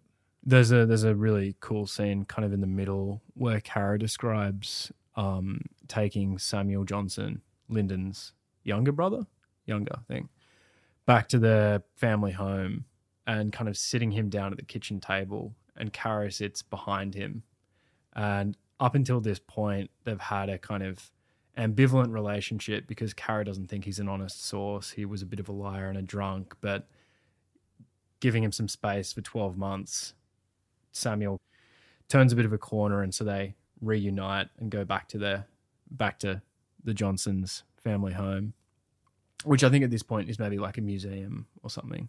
Oh yeah. Um, yeah. yeah. yeah. And so so anyway, Caro sits him down at the kitchen table and sits behind him and then kind of starts asking him questions to prompt his memories, but he kind of does it by putting him in this physical setting. And he says, you know, tell me about your childhood and you know how nice your father was. And finally, Samuel Johnson kind of opens up about the fact that they had this like incredibly abusive father as children, and and that is kind of like an important element in the Lyndon Johnson backstory. But the reason I use that kind of stories. It's like a neat little illustration of how an interviewer or a researcher or a writer can employ some little tactics or strategies to try and get very hard to find information out of a subject. Um, I'm curious, like you, you spoke to so many scientists um, in the course of writing the book. Were there any, like, what's your kind of, what's your kind of toolkit of of uh, tactics for conducting interviews? Was there anything special you did? You or? know, these men, they were all men, had given so many interviews by then. Mm. They were pretty much in their old age. Mm. And There had not yet been one big book. I started this book around 1975 and finished it in 1984, 5, 85. Mm. It was a tough, long haul because I had to raise the money to buy the time to write the book. And that's a story all of its own. But setting that aside, Mm. all of the basic information about Los Alamos, for example, had not yet been declassified. So the only way you could write a book about the Manhattan Project, at least at Los Alamos, was, in fact, none of the material had really been declassified, was to interview people. That's what uh, Robert Jungk did, the German writer, for his book Brighter Than a Thousand Suns. Mm. And it's full of mistakes because people don't remember things straight. Mm. Uh, so when I went to them, fortuitously, the government had decided to declassify an enormous amount of documentation. I mean, literally a warehouse full of documents. So much documentation that no one could hope to go through it in a lifetime. So all of us who were later on were writing about the subject drew on a, a select collection that General Groves, in writing his memoir of his experience, had pulled aside at the National Archives and, and used as the basis for his book. We figured Groves knew what the right documents were and that he was going to put them, use them for his book. So, so they became the basis for my book.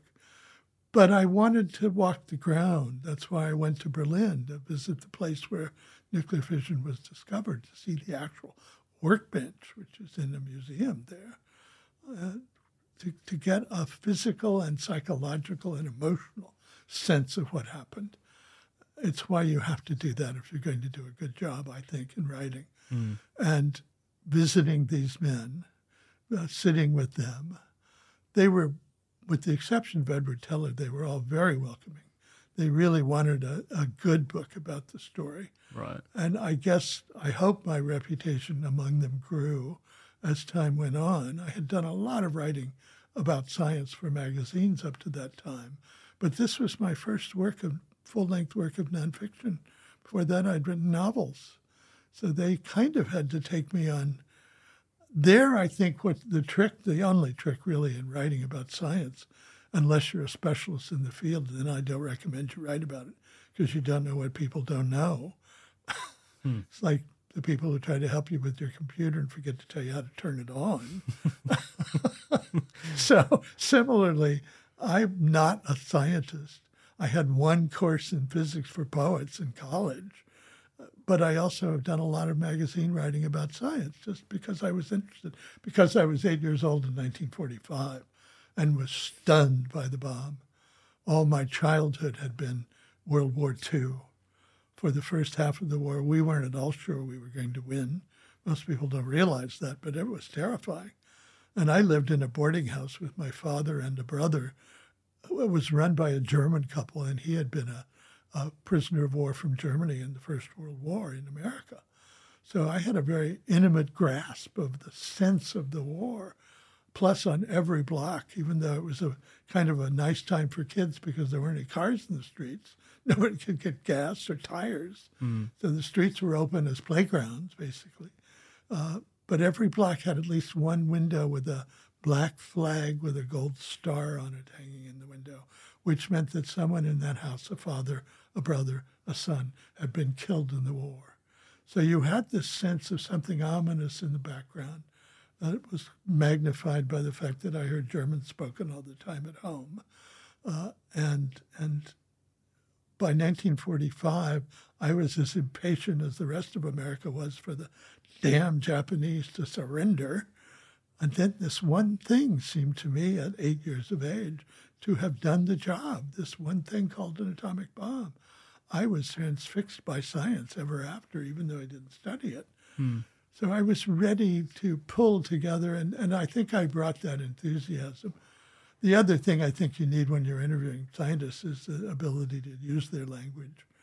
And that doesn't take much. You just have to read some papers. Hmm. By the time I saw them, I had already read the entire sequence of papers that constituted the history of nuclear physics, starting with the discovery of the electron in 1896, I think, up to 1939.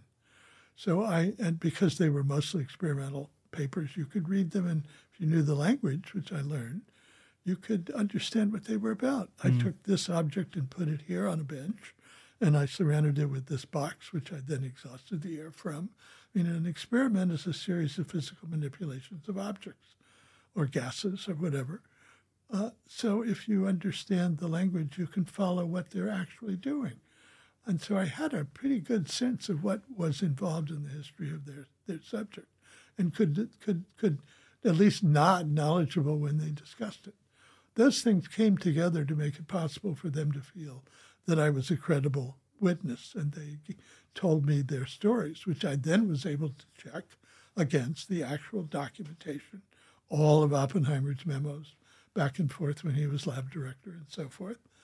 Uh, to get a really, I think, rich sense of, of what actually happened rather than the sort of vague sense that Jungk had put in his book.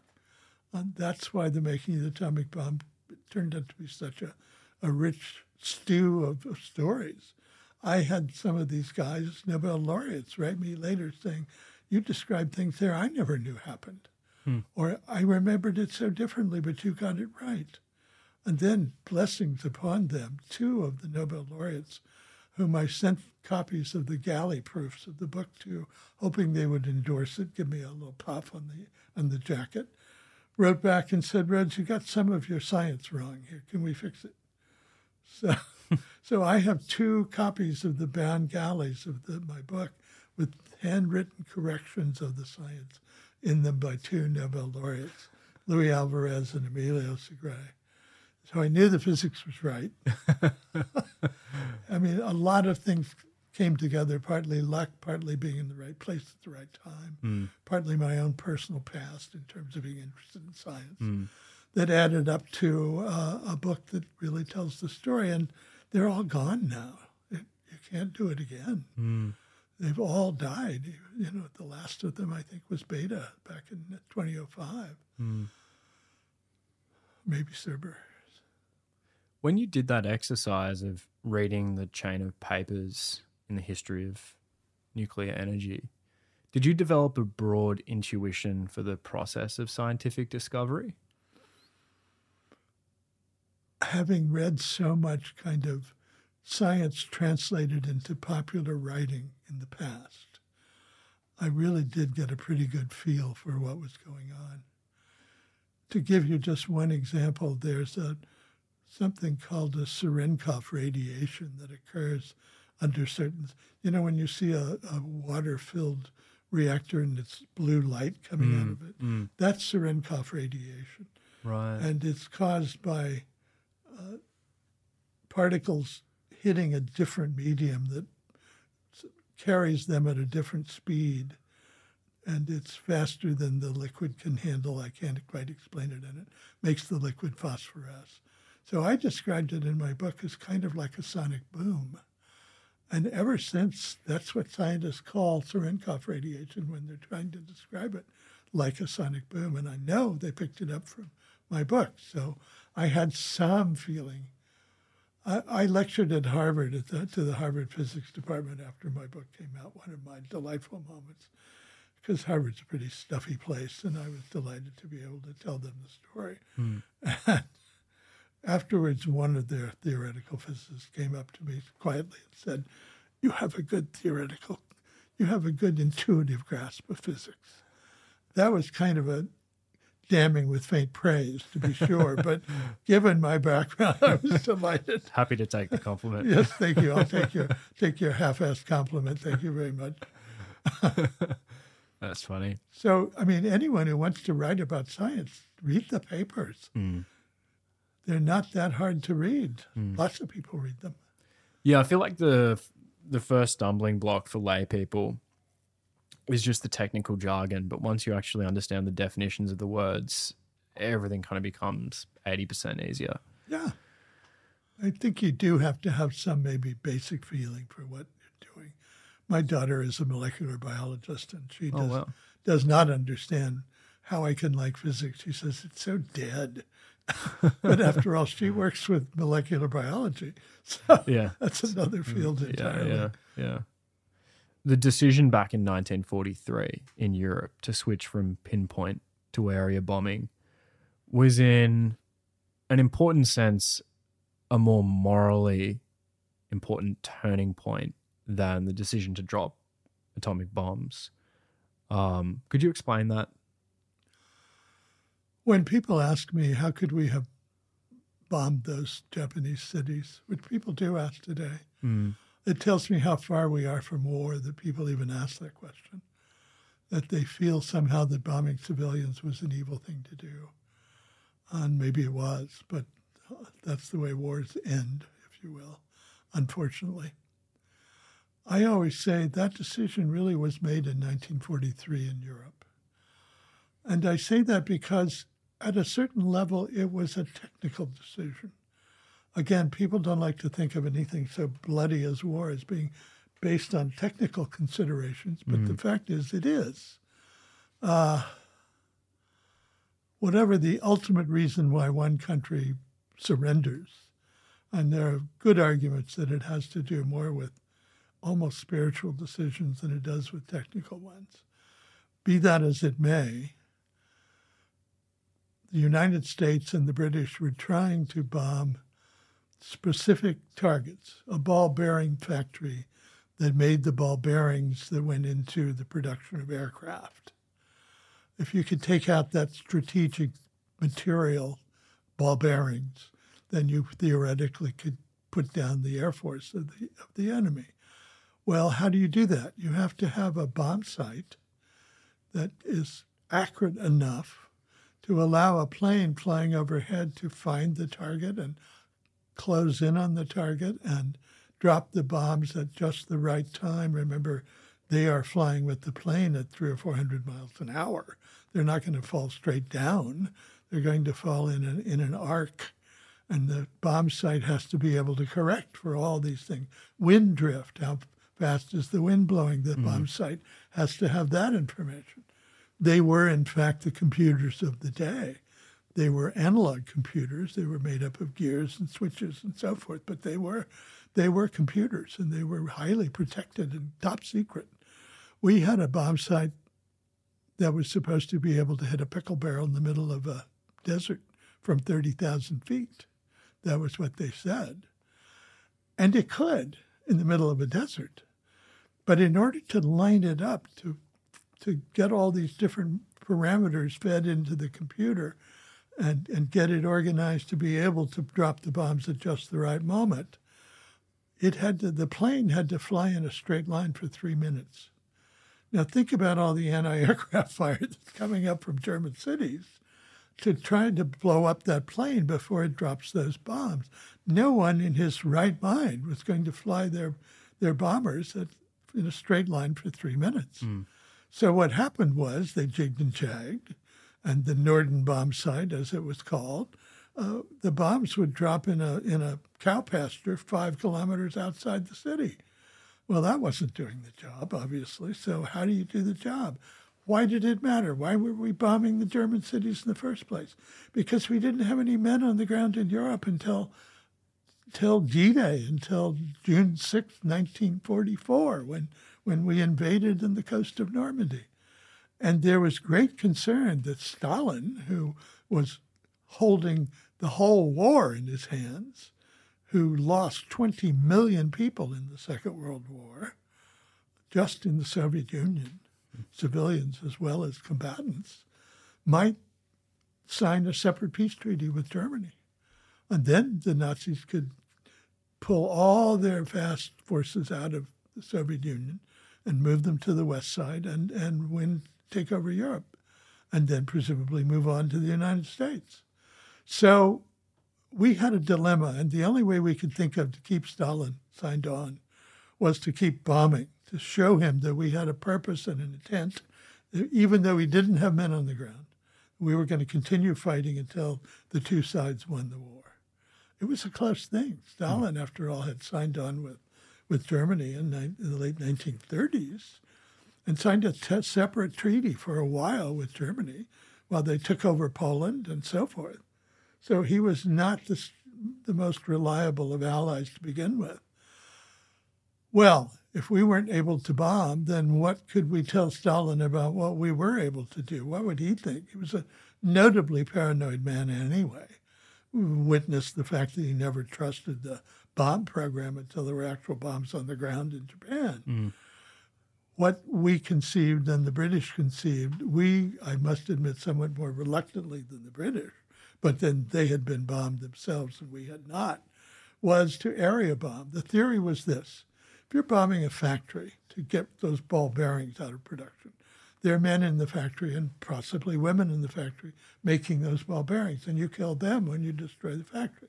Well, they live in, in apartments around the factory, which was the way it was set up in Europe in those days.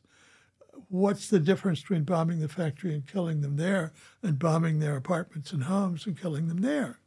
Doesn't that do the same thing? Okay, so we can expand the bombing to a larger area. And from there, well, we can't always hit the apartments, but there are other people in the city, they're involved in the war. You can see how it sort of smeared out until it was a target big enough to hit, mm. basically. Mm. And then what they did was fly Pathfinder bombers, three or four ahead of the big fleet, and they would drop bombs in cross patterns and mark, start fires on the ground and mark the target. Big marked target, big fire, blocks and blocks wide. And then the, the fleet would come in, too many, overwhelming the anti aircraft fire, and drop their bombs. It was called carpet bombing because it was kind of like rolling out a carpet across the living room floor. You started at one end of the city, wing to wingtip to wingtip, and you bombed straight ahead from there. If you had to jick and jog and so forth, fine, no problem. You're going to bomb everything anyway. Then they discovered firebombing and discovered that if you mixed in some incendiary bombs with your high explosives, in some cities with the wind blowing in the right direction at the right speed, you could actually start a firestorm kind of an open chimney that would burn out everything in the city. And the first firestorms were started in Japanese, in sorry, in German cities, uh, burning out everything. The most famous one came late in the war, Dresden, perhaps made famous by Kurt Vonnegut's novel Slaughterhouse Five, because Kurt, 18 years old, was down in a meat locker seven stories below ground with his German guards and other prisoners of war in a bomb shelter, basically, and were protected from this horror that was going on up on the ground level until until after the bombers went on, and then he and the other prisoners were made to clean out the bomb shelters full of dead bodies asphyxiated by carbon dioxide, monoxide without the, the benefit of schnapps, which the Germans were given to make them half drunk so it wasn't quite so horrible to do this horrible work. So we started, we made the decision basically on technical grounds in the middle of a war, so the war wouldn't get bigger with Russia joining the German side or, or just withdrawing entirely and not mm. fighting. And it was the obvious thing then to do in Japan when the same problem emerged. You couldn't drop bombs down a pickle barrel over a Japanese city from 29,000 feet. So you know, it's horrible when you think of it. I wrote a book about the, the, early part of the Holocaust that found something very similar there. And I, I won't go into it now, but if you ever want to discuss it, the book is called Masters of Death. It's about the bullet Holocaust. And it was the effect of mass killing on the people who were shooting people to death that led to the invention of the gas chamber. Not because it was more efficient, but because there was less trauma to the perpetrators not hmm. to have to kill people face to face. Hmm. So technical issues determine a war. Mm. That's why I don't think it's ever going to be a moral issue if we're in a point where someone decides do they need to use nuclear weapons or not. I mean, when when Vladimir Putin threatens to use nuclear weapons if he's losing rather than lose, I think I would take him seriously, although I'm sure we've given him many reasons to think that would not be a smart idea. Uh, there's certainly plenty we could do to his country if we had to mm. with our nuclear weapons. Nevertheless, he's facing a dilemma that I don't think he knows the answer to at this point, mm. short of being overthrown, which he doesn't want to be. So here we are again. Here we are again. So I actually want to finish the conversation by zooming out and talking about non proliferation, disarmament, and some of the broader social and cultural consequences mm-hmm. of nuclear weapons. So, if World War II hadn't happened, the Americans never dropped bombs on Hiroshima and Nagasaki, would that have been better or worse for non proliferation?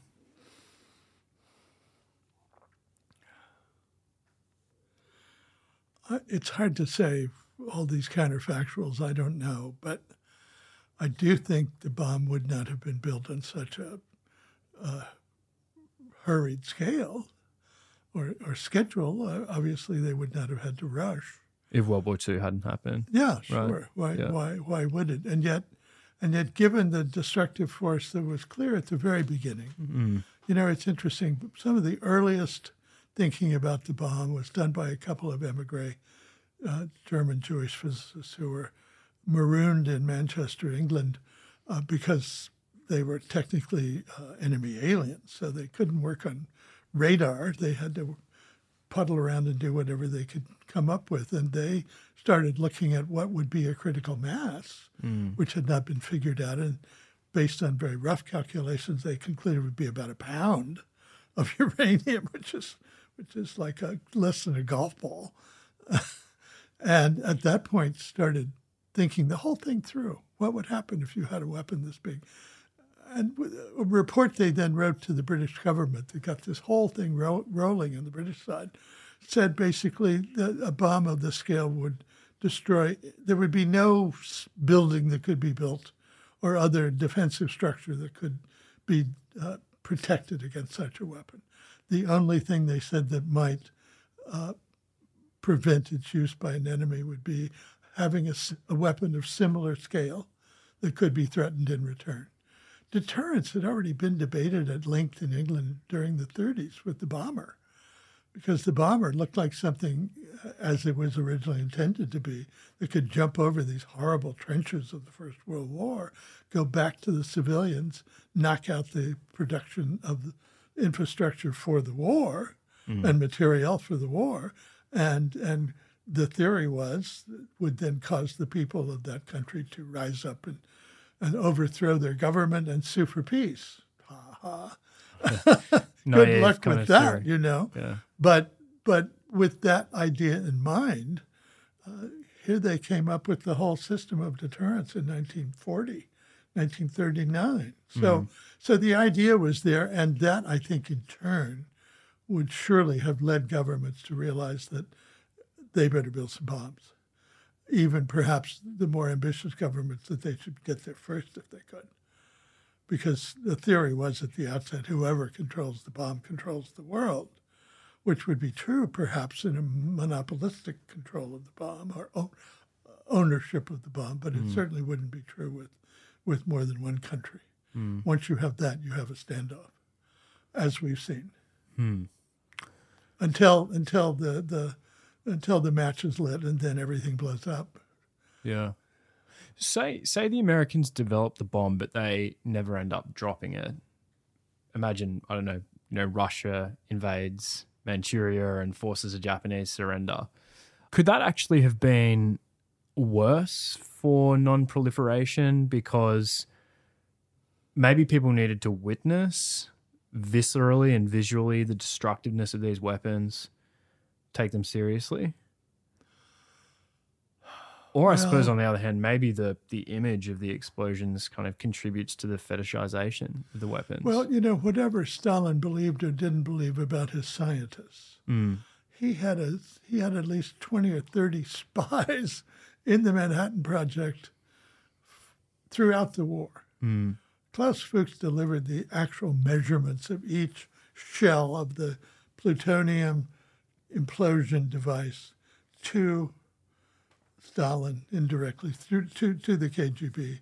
I found the document I, when I was in Moscow at the end of the Cold War after the Soviet Union collapsed uh, in a public library.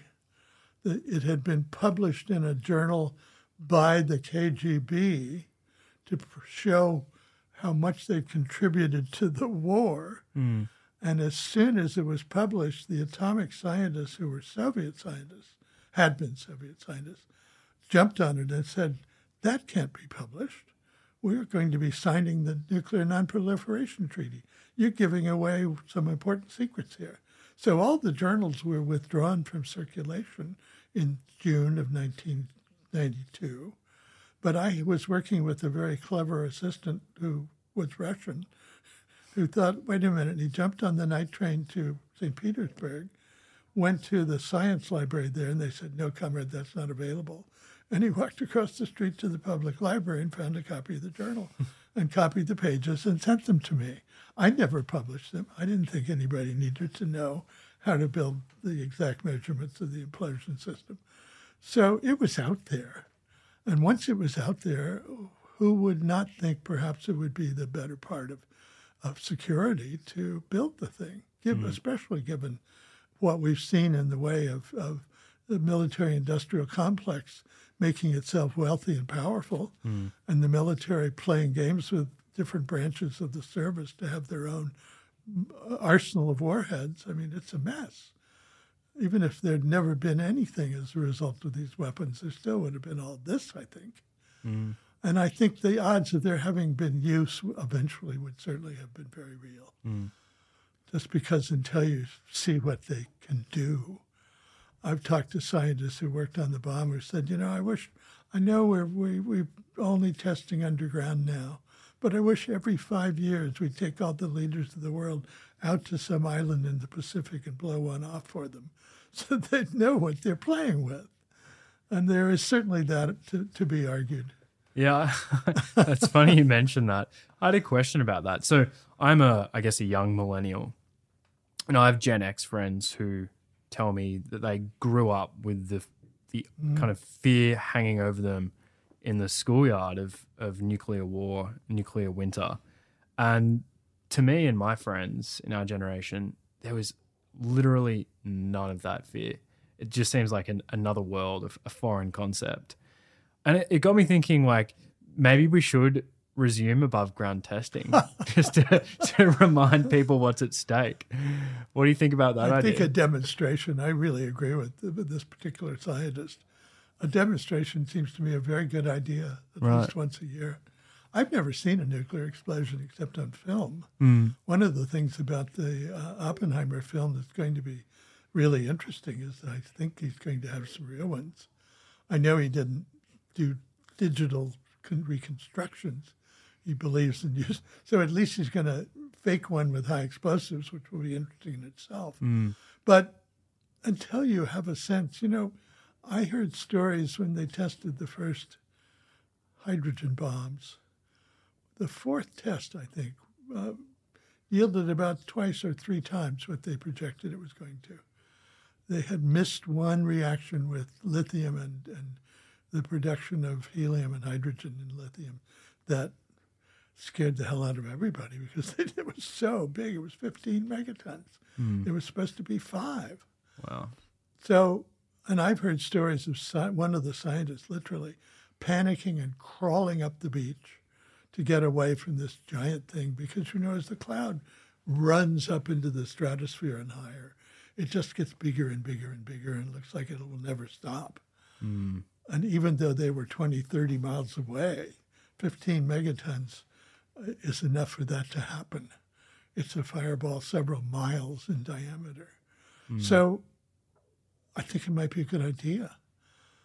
On the other hand, there are ways to, well, your generation fascinates me because uh, there were surveys that, were, that are probably still done in the United States every year uh, asking people what frightens them most about anything connected with living in, in the world.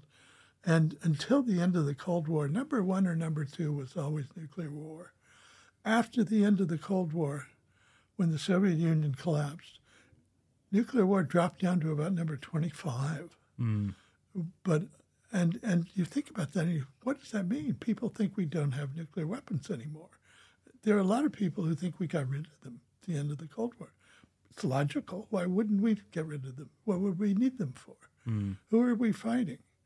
Uh, one of our secretaries of state said in 1998, when Saddam Hussein was still around, he said, I'm running out of enemies. I'm down to Kim Il sung and Saddam Hussein. and when you think about that, that's where we were, and where really we still are. Russia now is kind of stirring again, but not directly. Mm. And I think Putin is smart enough not to want to go to war with us, given how much we expend of our national capital on military every year. Um, so why haven't we gotten rid of them? I think the answer to that question is basically, in the case of the United States at least, domestic politics, which is really sad and really embarrassing ultimately.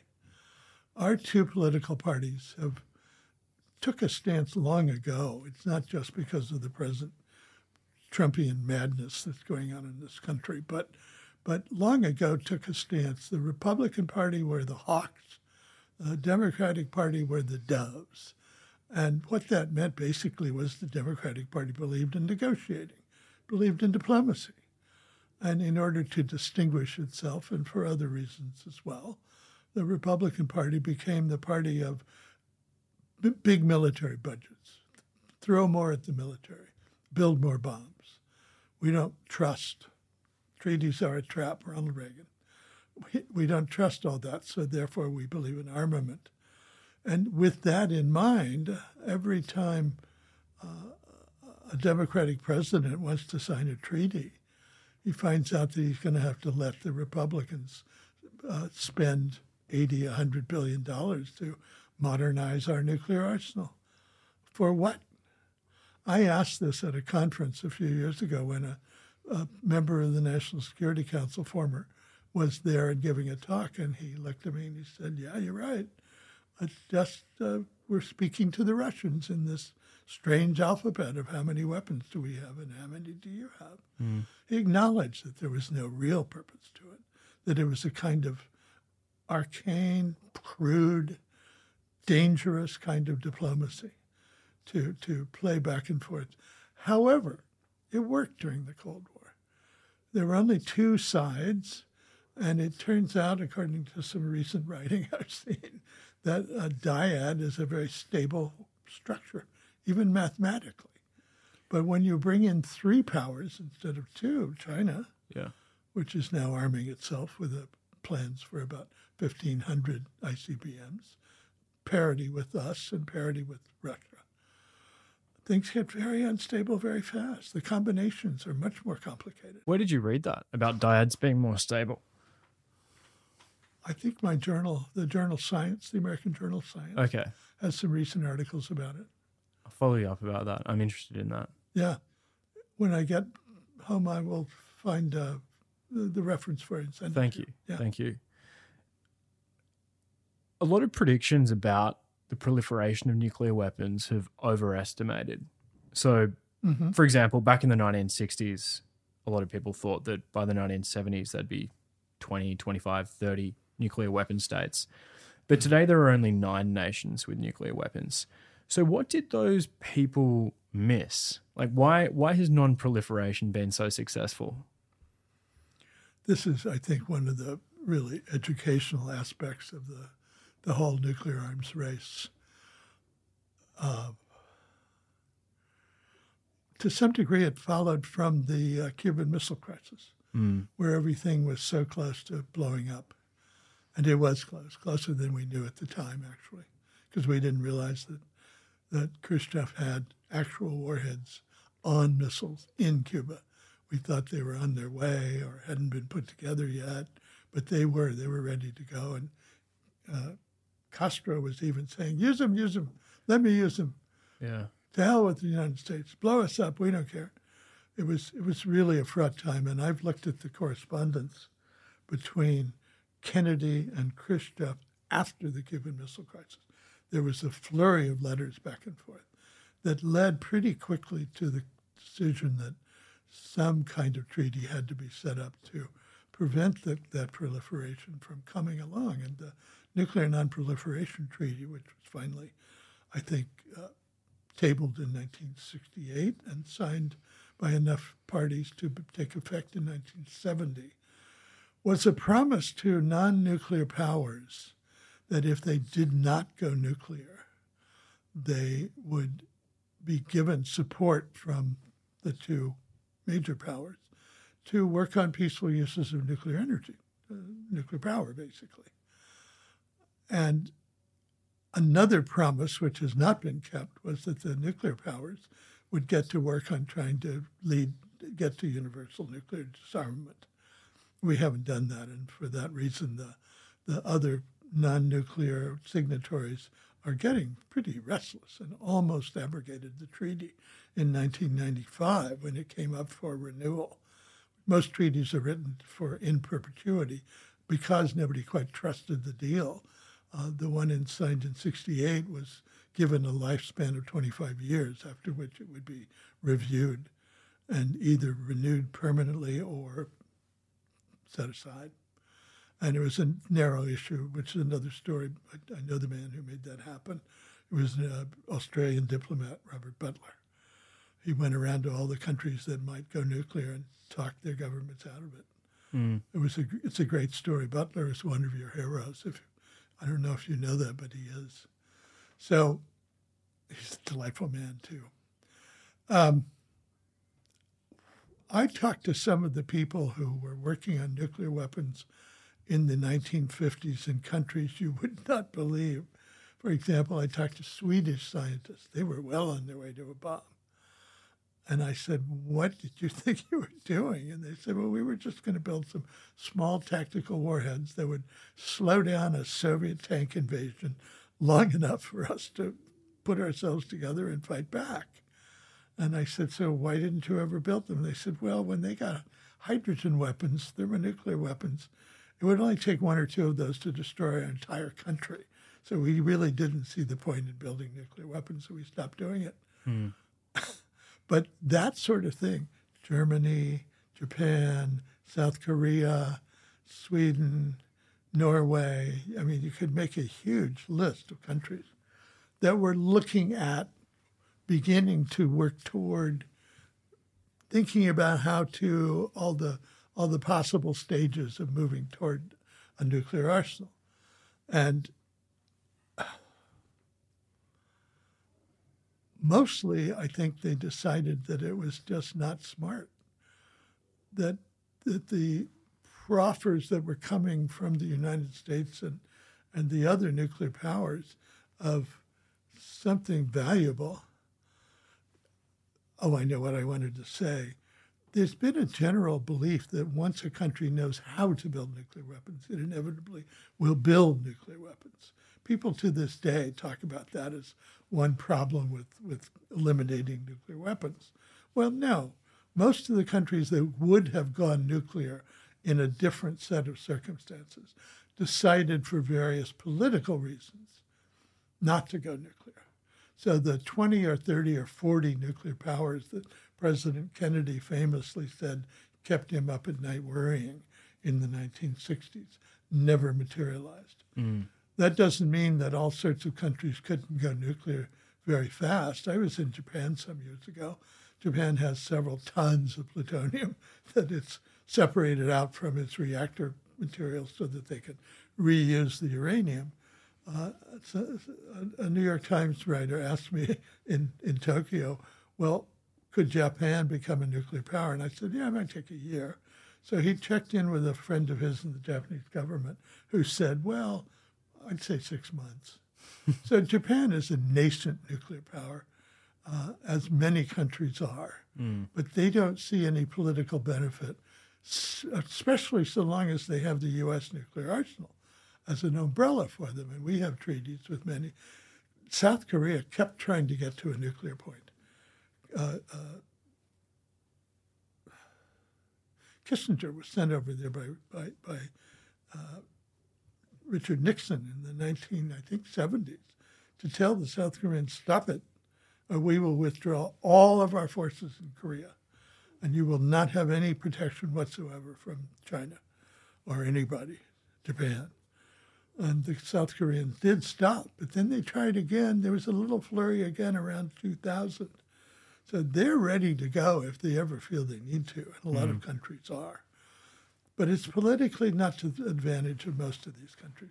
So what you see is those countries that have recently gone nuclear are the outlier countries, the ones that are that are basically world pariahs. I mean, South Korea, uh, North Korea has been working on nuclear weapons and then got there, primarily because nobody was paying attention to it. It wanted some help. Mm. It was hoping that its new benefactor would be the United States. and the only way it seemed to be able to find to get our attention was to keep moving toward a nuclear arsenal. And then, of course, when the Bush administration came in and, and made some very stupid decisions, called them part of the axis of evil and so forth, then they thought, well, what's to lose? Let's build some bombs, which they then did. Hmm.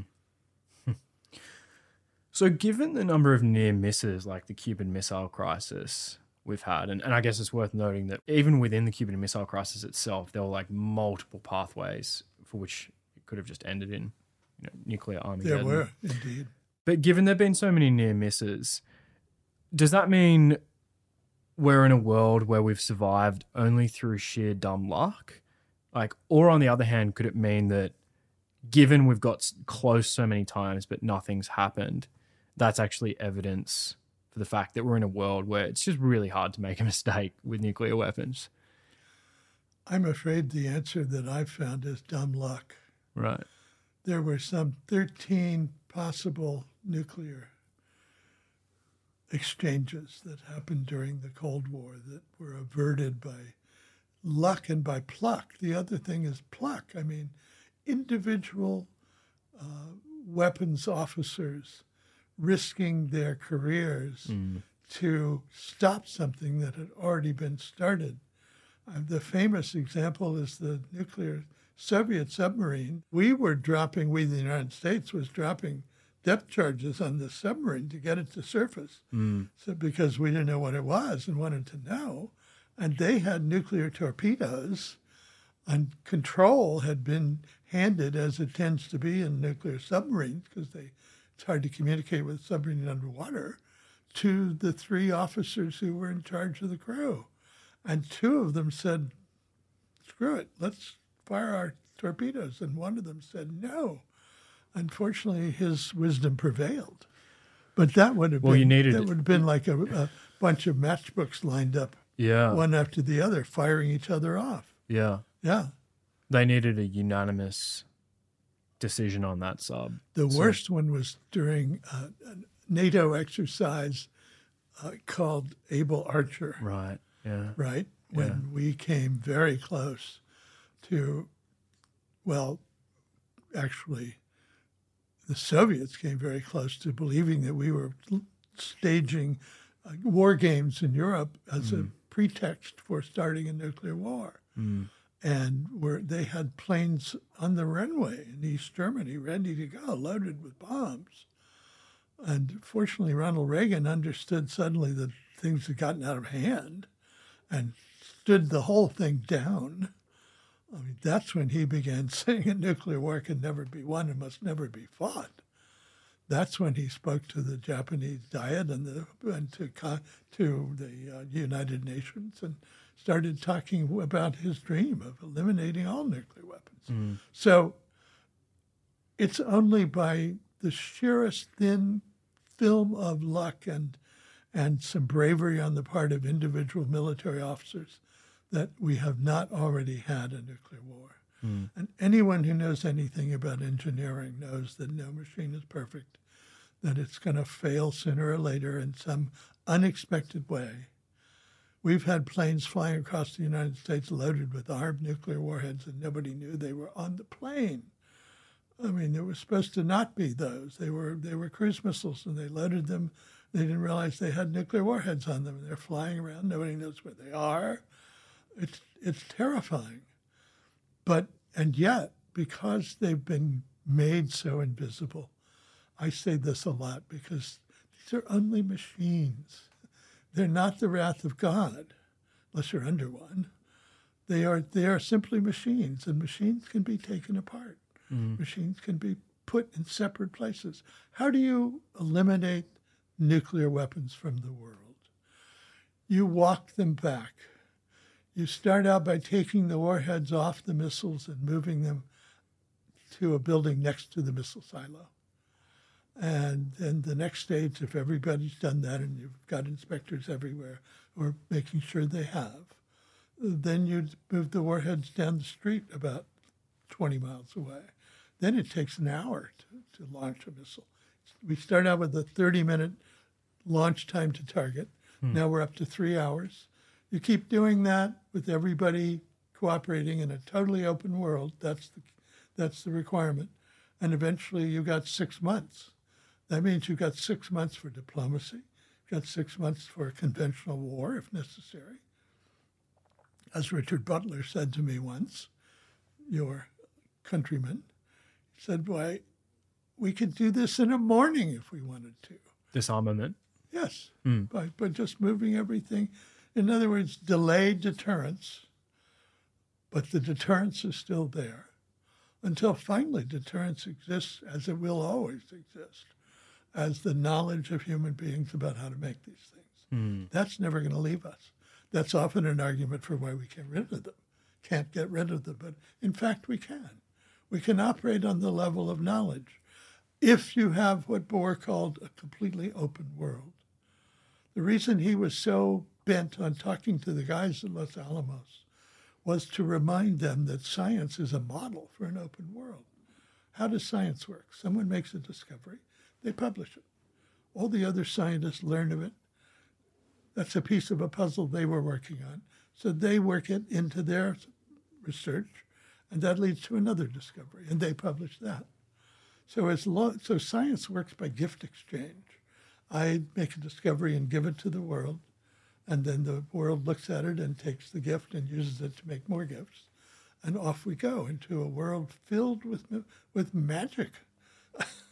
all the things that we take for granted that we live with, most of all, the vaccines that keep us alive from a time when people died in their 10s and 20s and 30s in vast numbers because of epidemic disease. So, for many, many different levels, there is a way to eliminate nuclear weapons from the world. Mm. And it requires that everything be open to the world. And that, believe it or not, is what the Acheson Lilienthal plan that Oppenheimer worked on with a bunch of tough engineers and industrialists back in 1946 said, basically.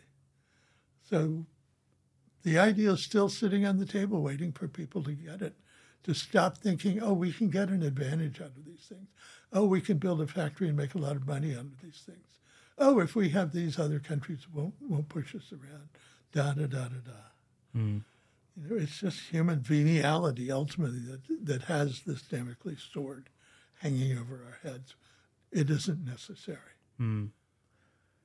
You mentioned Bohr, and he had this idea of complementarity, which was that the bomb represented a paradox in that it was the means of our own destruction, and then simultaneously that represented a solution for peace because right. of right. the fact that the use of such weapons would deter um, war. Um, is the long peace that we've enjoyed since the end of World War II a nuclear peace? I don't know what else you'd call it. I really don't. I know there are historians who have argued that that's not true. But when you look at all the things that have happened over the years since the end of World War II, I don't see how you can argue otherwise. For example, the wars that have been conducted since 1945 have by and large ended in either loss on the part of nuclear powers, such as Vietnam. We lost that war. Why? Mm. We could have paved the place. Wouldn't have been difficult. Mm. Just drop some hydrogen bombs all over. But we didn't. And we didn't because Vietnam seemed to have a patron in the form of the Soviet Union or China or both and they had nuclear weapons. So deterrence operated at a kind of secondary level, like deterrence squared. The same thing was true with the Soviet Union in, in uh, Afghanistan. They lost that war. They backed off and went home for the same reason, because we were in the background. China was in the background by then. They simply couldn't take the take the gamble. They weren't prepared to take the gamble. So I think if you look closely at the history of the last 80 years, you have to say, yes, nuclear weapons kept the peace. Now, could you keep the peace if there were no nuclear weapons in the world? Well, based on the notion of delayed deterrence, I don't see why not. You'd have to have a lot of organizations and structures that maybe don't exist now, but that would be inevitable anyway. First thing that happens when some new invention is introduced to the world is everybody wants to build a bureaucracy around it. That's happening right now with artificial intelligence. Mm. Look, I mean, our people having made their their great discoveries in artificial intelligence and monetized it are now going to Washington and asking the senators, please save us from ourselves. Make some laws around this this rampant technology, please. But by the way, don't don't make me shut down. I'm I'm getting rich here. yeah, there's some interesting possible parallels to to yeah. the bomb there, which um I'll, I'll come to in a moment. But just just let me push back on you on the point of the long peace being a nuclear peace. We've spoken about how horrific conventional warfare can be with things like fire bombings. I mean, isn't that a sufficient deterrent such that the marginal deterrence between conventional warfare and nuclear warfare isn't that much? But it is. Right. It, I mean, the the Italian theorist, I think his name is Douhet, who came up with the idea mm. of, of strategic bombing as a way. I mean, he was living in the trenches of the First World War, which a British poet once called the long grave already dug. I mean, the trench started somewhere up at the up northern Normandy and ran all the way down as far south as, as Europe runs. It was a horrible place where millions of men died in ugly, ugly conditions. And here is this Italian officer who thinks, Jesus, God, how can we live in a way? How can we fight a war without having to go through this? How do you beat this system? And he conceived of the idea the airplane was very new then, right? 1916, 1917. How do you get around this? And his answer was if we could fly over the trenches, we could get back to where they make the material that's feeding this war, maybe in those circumstances we could avoid this horror that's killing all these young men. Mm. And out of that, particularly in America, where, where Americans who were gaga about flying, they love flying planes. Uh, the Air Force guys have always loved flying planes. It's the reason we still have bombers, if truth be told. Otherwise, you know, we wouldn't need them. Yeah. So, so here they were, and, and they took up this this cry and, and brought it into into the military system in this country and in Great Britain and elsewhere. Uh, to Italy, everybody started building bombers. Germany, they tested them out on, on the Spanish Civil War and Guernica and places like that. So by the beginning of the Second World War, the system was in place. And it was believed generally to be enough. The question always was could the bombers carry enough firepower to lead to the breakdown of an entire society? And the answer was with World War II no, not until the atomic bombs came along.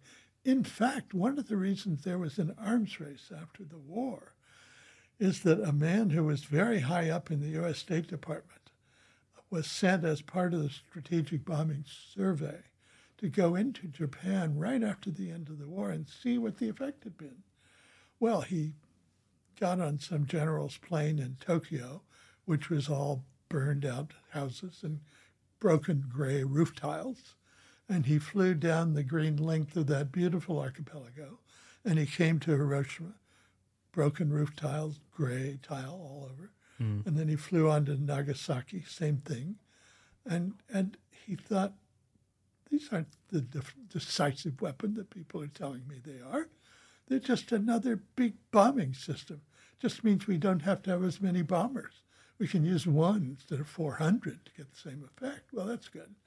So when we were making policy against the Soviet Union in the late 1940s, guys like this guy were saying, no, they're not decisive weapons. We're going to have to build a lot more of them. We have to have a lot more bombers. We're going to have to fight a war con, uh, so the the shift, the order of magnitude shift from conventional warfare to nuclear warfare was kind of missed.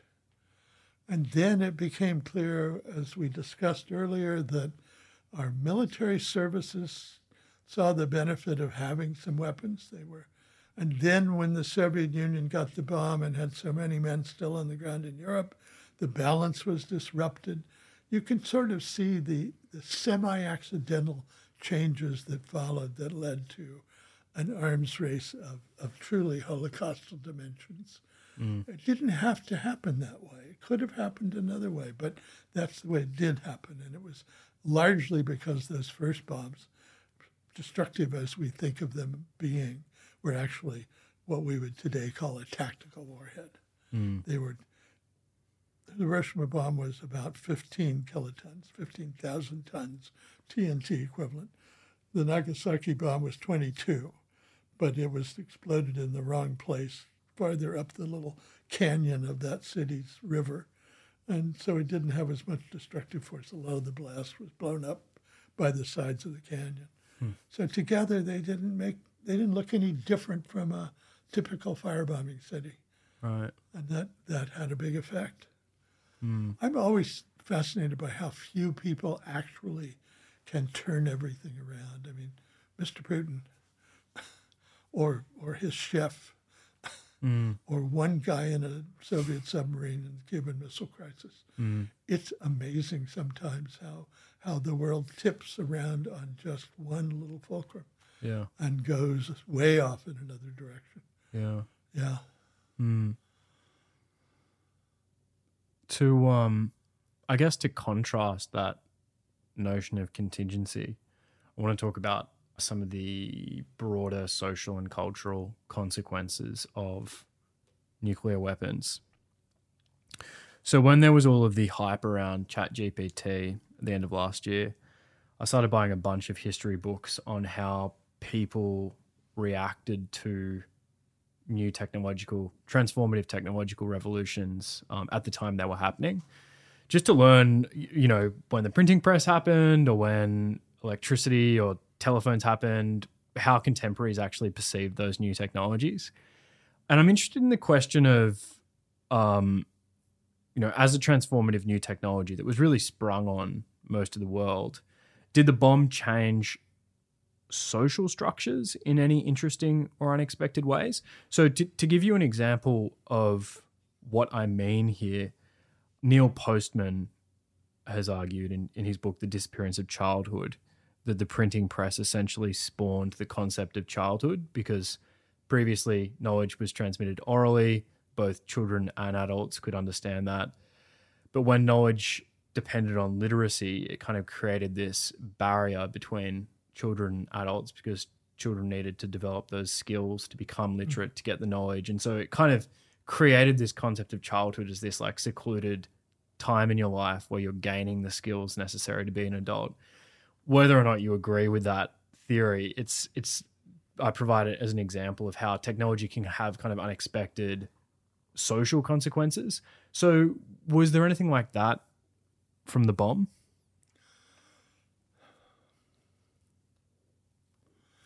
I must say, by the way, I'm not sure about the childhood argument. I've seen other arguments for when childhood emerged, but yeah, but I'm thinking that my next book, after the one I'm currently writing, ought to be something called Unintended Consequences. Oh, yeah. because more and more it seems to me that technology's often most powerful effects are the yeah. unintended consequences. Right. Yeah.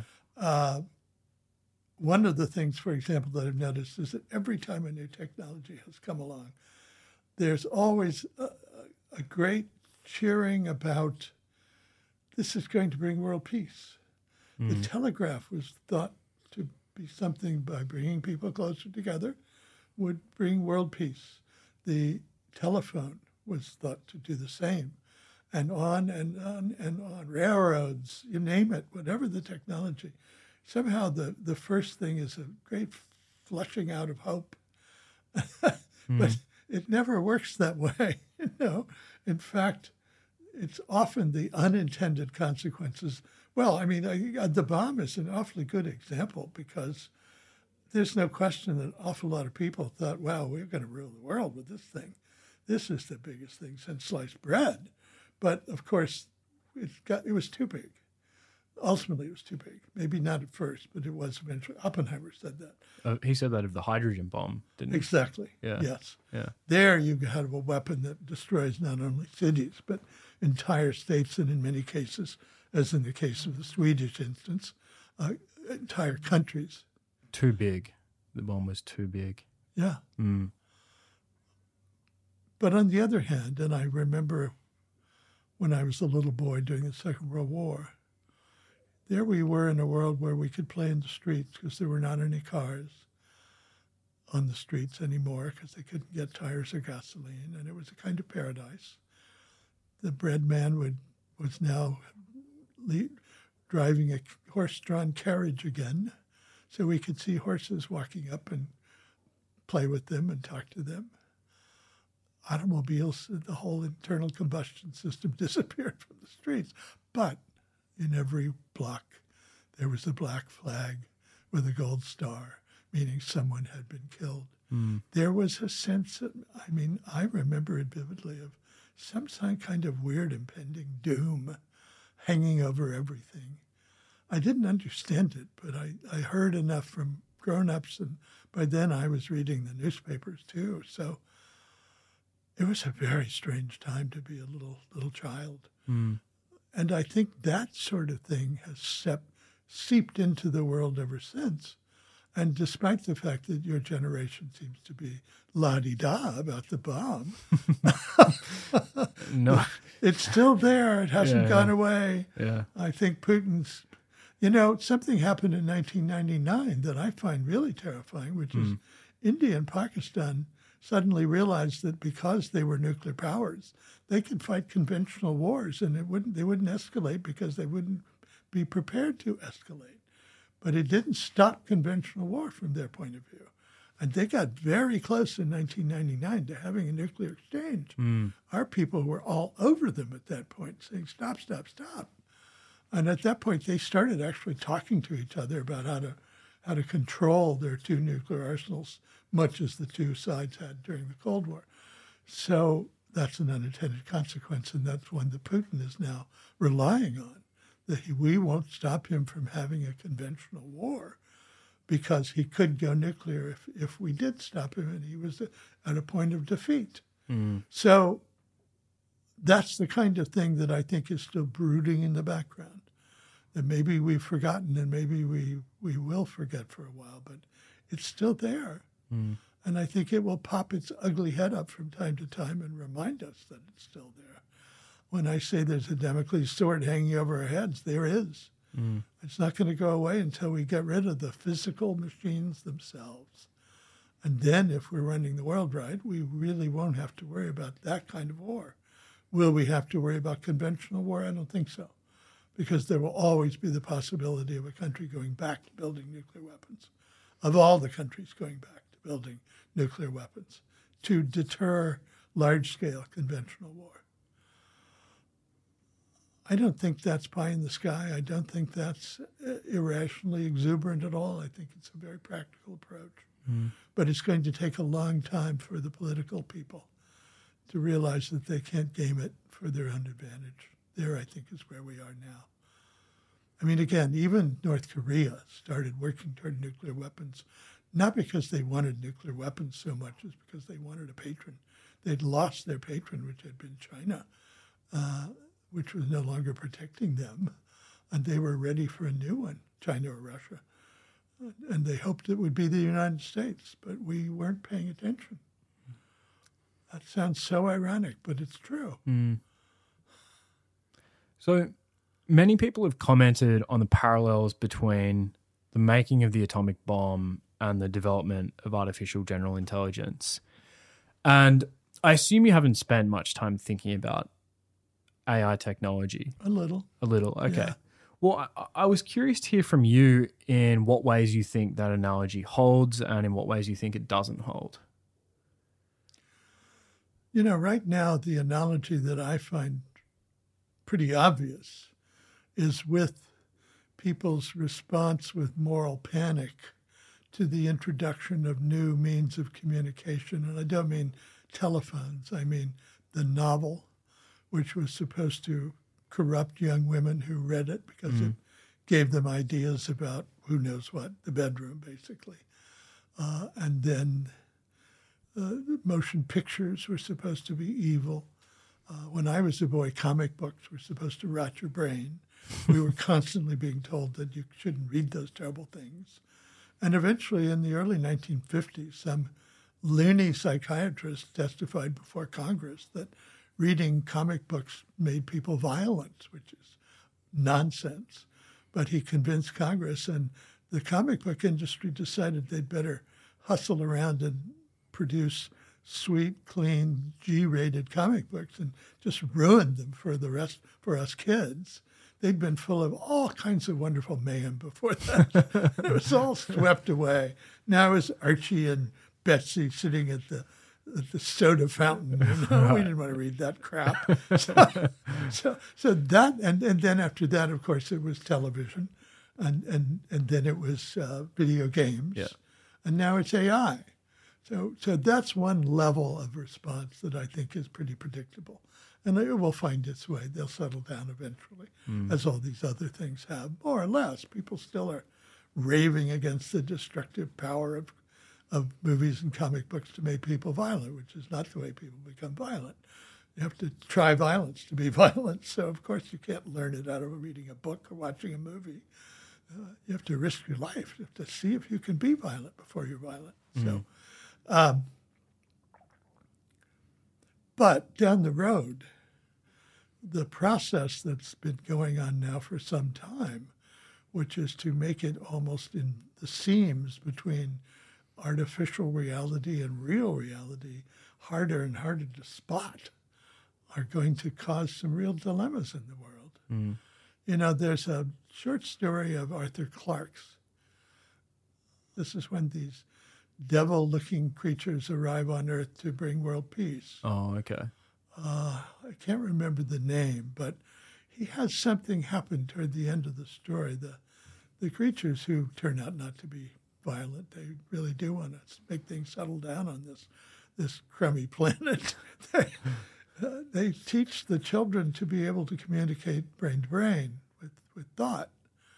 Pretty soon, the uh, adults are all noticing the children are gathering in parks, sitting together, and no noise, no talking, just somehow communing with each other. And, and they realize, the adults realize that they're toast.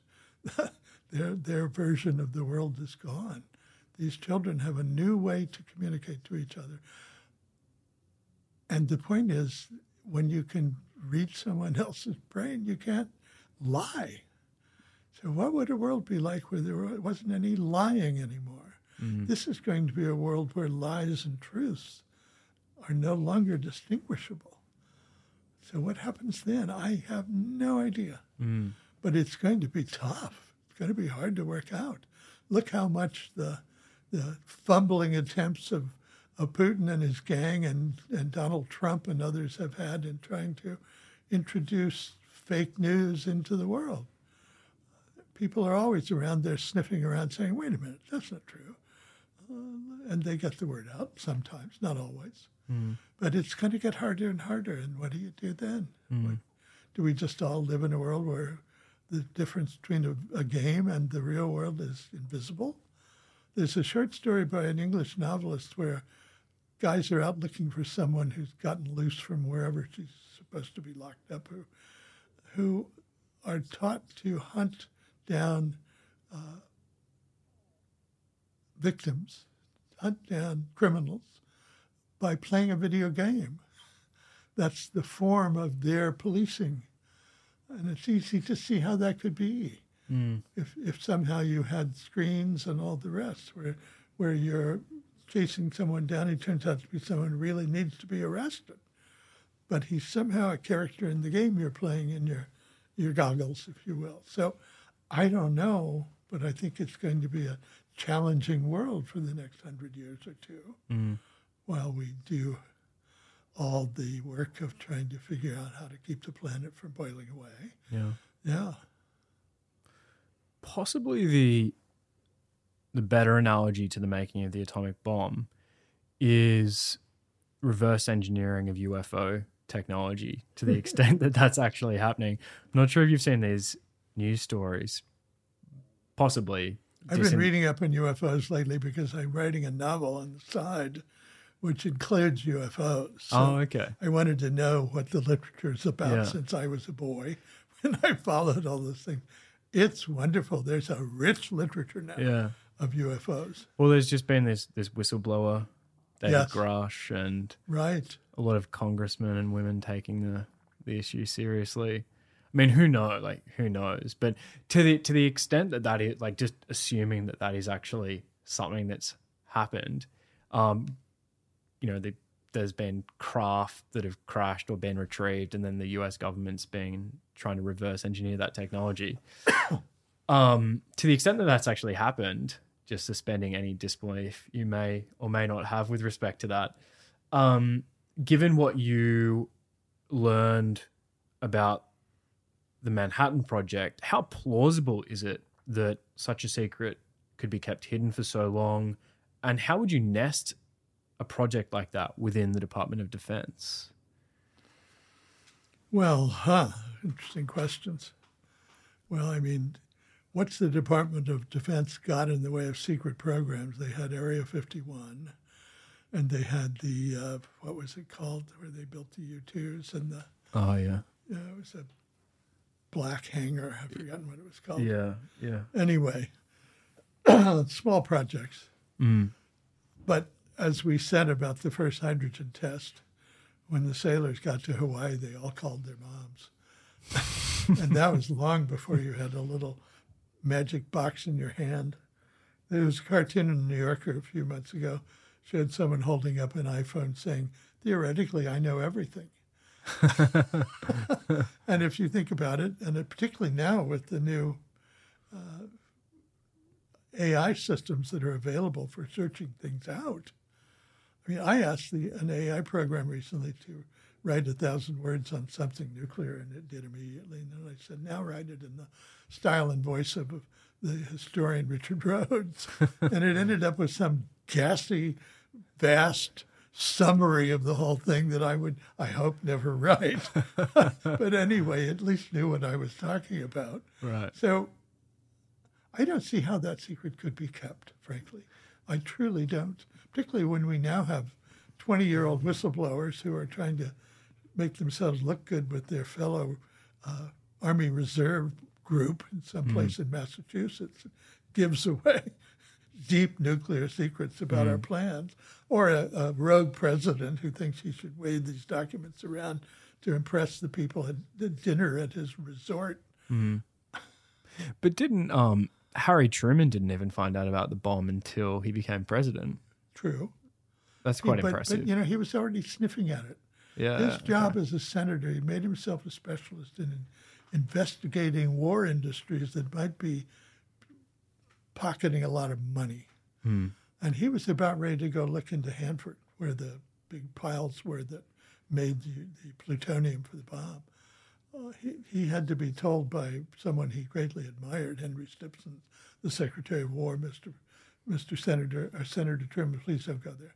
That's a project that I guarantee you is okay. And Truman admired Stimson and said, fine, I won't. So he was sniffing around the edges right. in a time when communications were so much cruder than they are now. Mm. Really, I, I don't think if we went back to 1944, I think we'd we'd be scratching our heads about, oh my God, what is this crude place?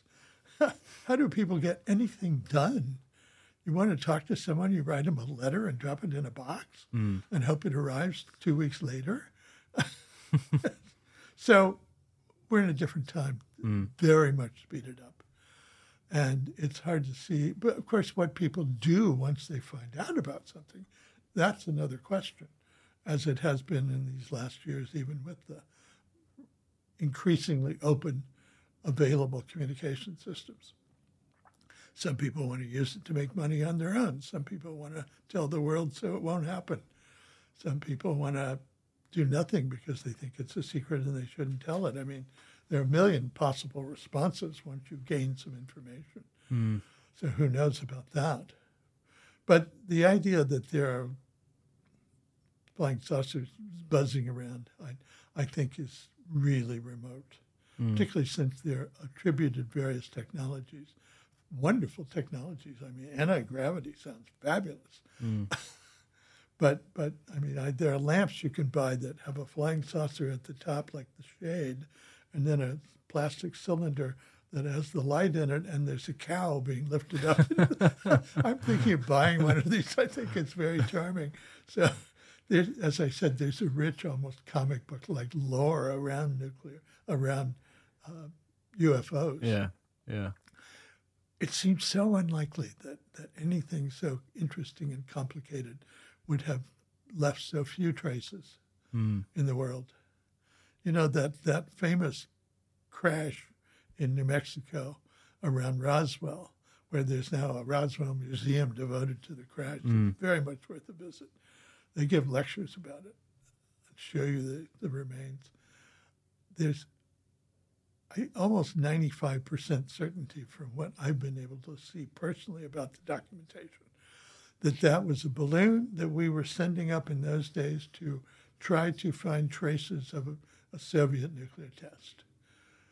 And that, like many balloons, it blew up and dropped down and crashed on the ground and had some exotic equipment attached to it because it was sniffing, sniffing for fission products that could then be sucked into a container that had a bunch of, of super cooled material in it that would freeze them so they wouldn't blow away.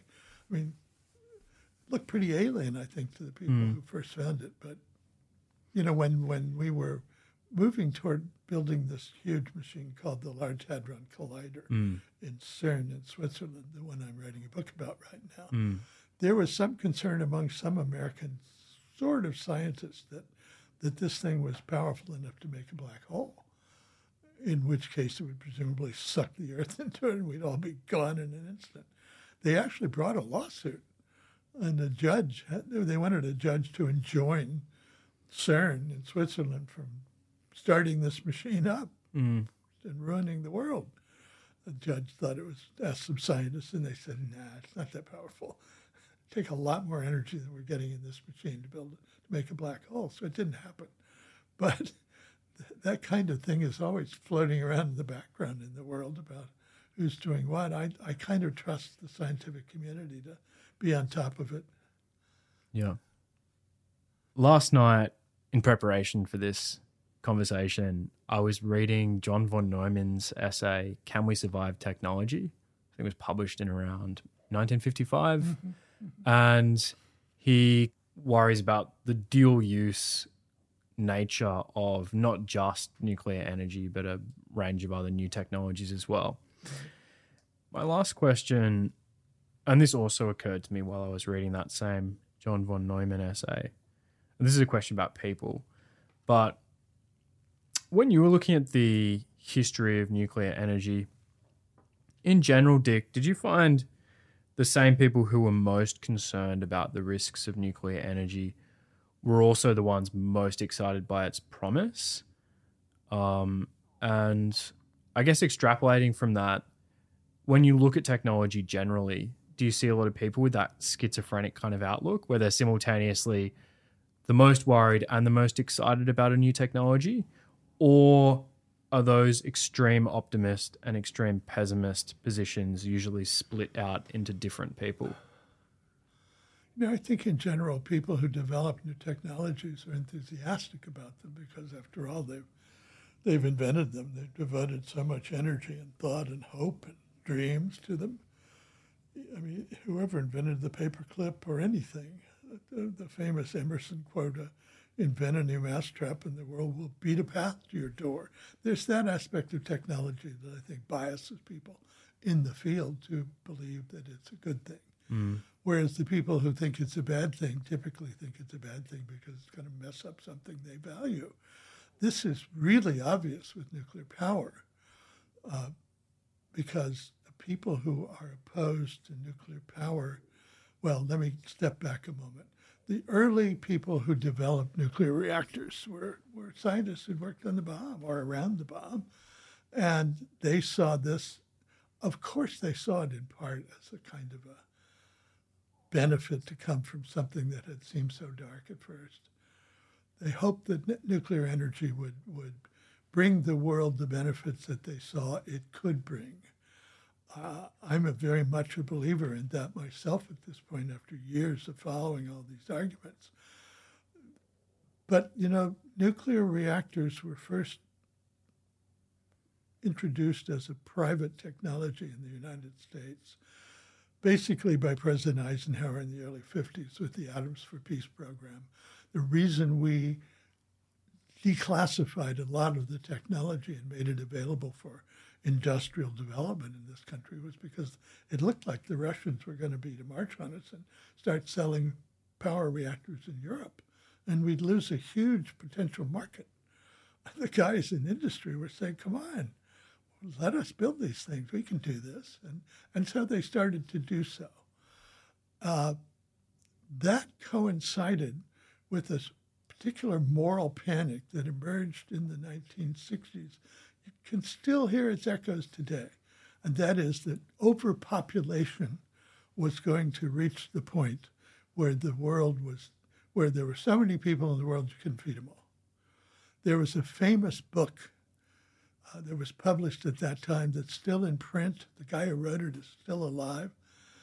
That basically said India and China are going to be so overpopulated that those people are all going to die. So, what are we doing supporting them and feeding them with our food and our medicines? Why don't we just stop doing that and let them die off? They're going to anyway. They're just going to keep breeding and breeding and breeding. And eventually, the theory was there would be 40 billion people on the Earth's planet, and, and there wouldn't be room to walk around. I'm talking about Paul Ehrlich's The Population yes, Bomb. exactly. Yeah. The population bomb. Ehrlich had been in India before he wrote that book and had been horrified by, by the, all the people in the streets and how they smelled and so forth, and came home just to, just. This was long before Rachel Carson came along. This this was the belief that somehow overpopulation would never stop. That They would just keep. We would just keep breeding. There were so many articles about it. I looked it up when I was writing about it. But the nuclear power people came along at that time and said, look, with nuclear energy, we can feed everybody. We can provide enough energy for all these people to live. And those two big world visions, one of them very dark and one of them way over optimistic, I- clashed. And then a little later, Rachel Carson came along with, and the whole green movement came along and picked all that up. Uh, the reason that the Sierra Club became opposed to nuclear power when it had been pro nuclear uh, before was because the leader of the Sierra Club in California saw that we were going to build a number of reactors up the coast of California, and that would mean more people could move in because there'd be enough electricity to support them all. And that would mean all these beautiful green wildernesses in California would be destroyed. And he thought that was, by God, I don't want my wildernesses destroyed. So let's keep the people out. How do we do that? We go anti nuclear. Honestly, uh, that's the record. I know it is. I looked at the documents. So there was this clash between nuclear and overpopulation going on. And then some anti nuclear group called the Club of Rome published a famous document that basically endorsed the notion of overpopulation. What everyone missed is something that was, Was that the limits to growth? I think so. Yeah. Yeah, it was. Yeah. What was going on at the same time that they missed, but that demographers understood, was that when you reach a certain point in the development of a society, people, when, and that point is when at least a couple of your children that are born to you survive to adulthood so they can bury you when you die, that you don't have to have 10 children anymore. You can only have four or three or even two. In other words, the slow but brilliant development of public health and the education of women, which was the other big part of it, brought about what's called the demographic transition. when suddenly it was possible to see that you didn't have to have 10 kids. People immediately started cutting down on the number of offspring they had. At the same time, vaccines, public health brought in measures that enabled more children to survive infancy and childhood. So even though we're still in that curve, but it's leveling off now, the World Health Organization predicts that by the year 2100, there will be steady state population in the world. About as many children will be born as older people die. And we won't have any more increase to speak of after that.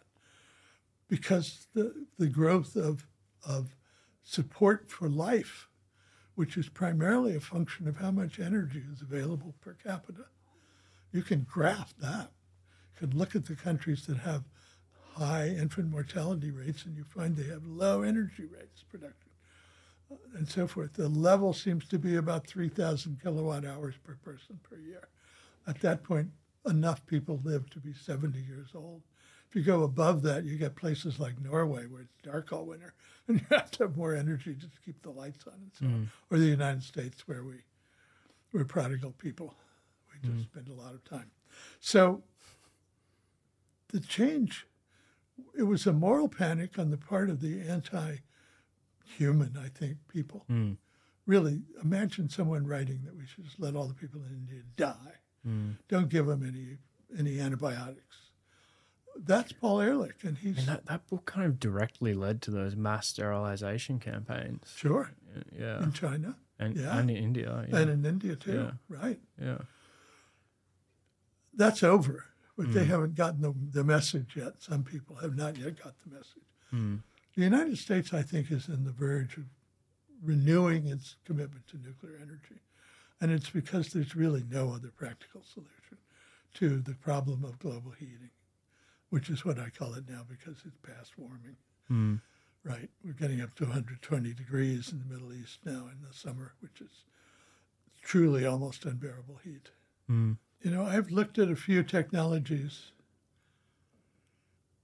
For example, the introduction of the electric light. Mm.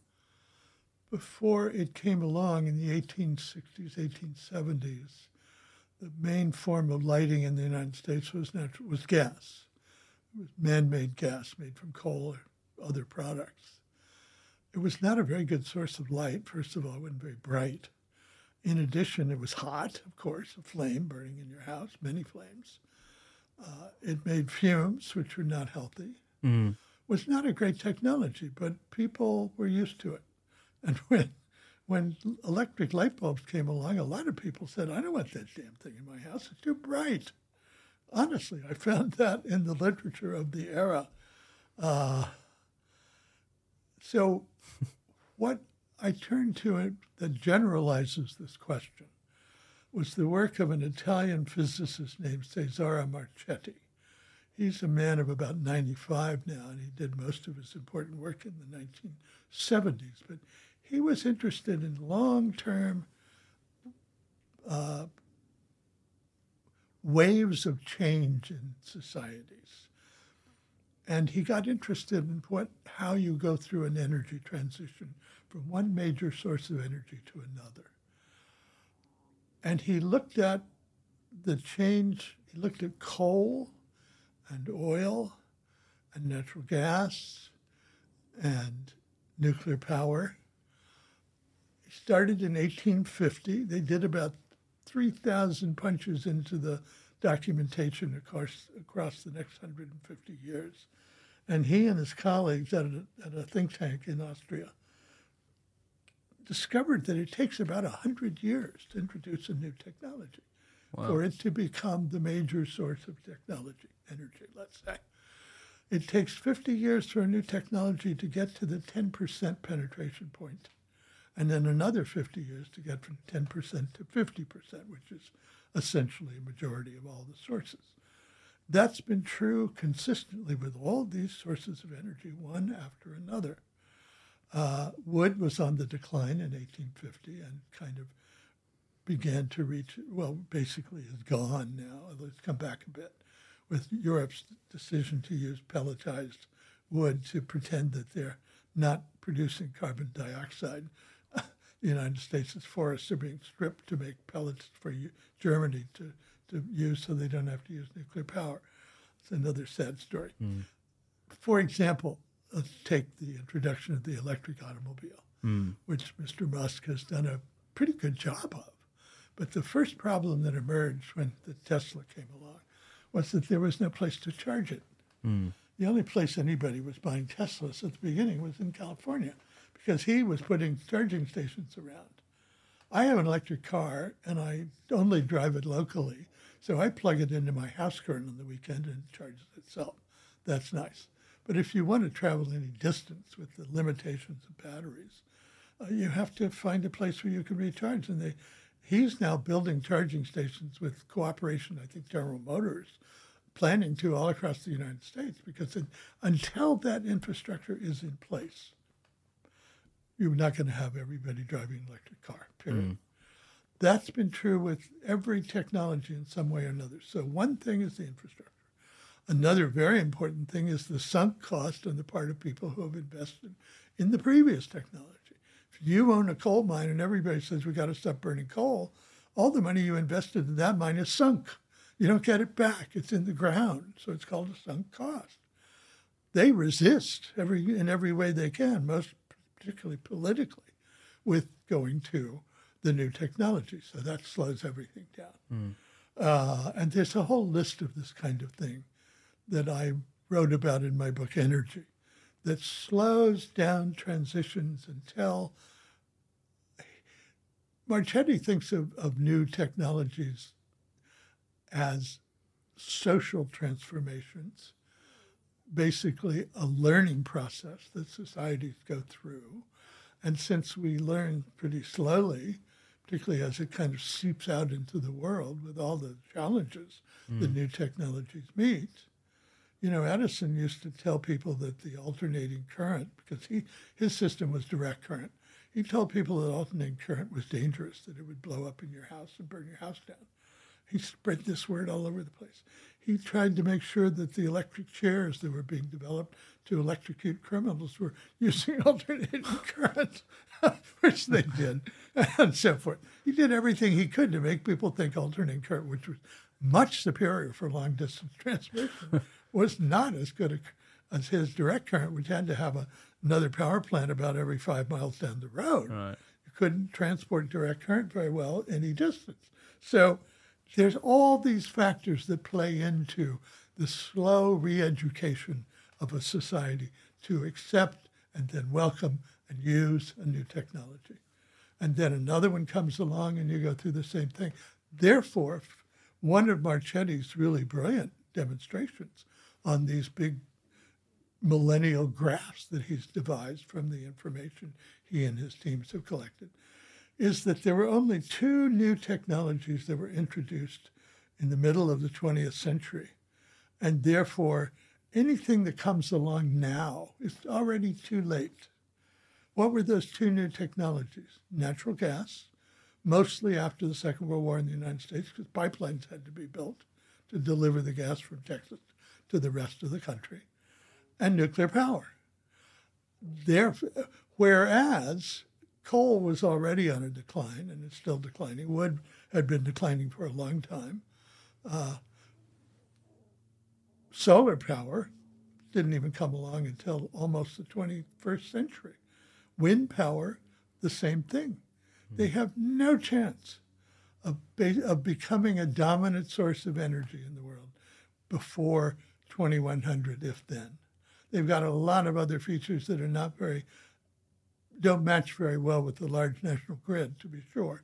But even if they did, there's still a big learning curve, a lot of resistance developing. You know, those bald eagles that got chopped up by the, and so forth. Uh, so Marchetti's prediction, and I think it will show itself to be true, is that the major sources of energy by 2050 will be natural gas and nuclear power hmm. and they will represent a huge volume of energy around the world because the problem in the world today isn't just global heating. There's a second problem of equal scale that people have only begun to talk about, and that is that all those people in what used to be the third world, all those people that the the anti human people wanted to allow to die off are reaching the point in the control over their lives and their prosperity where they want the same things the rest of us have automobiles, television, air conditioning, and so forth. Mm.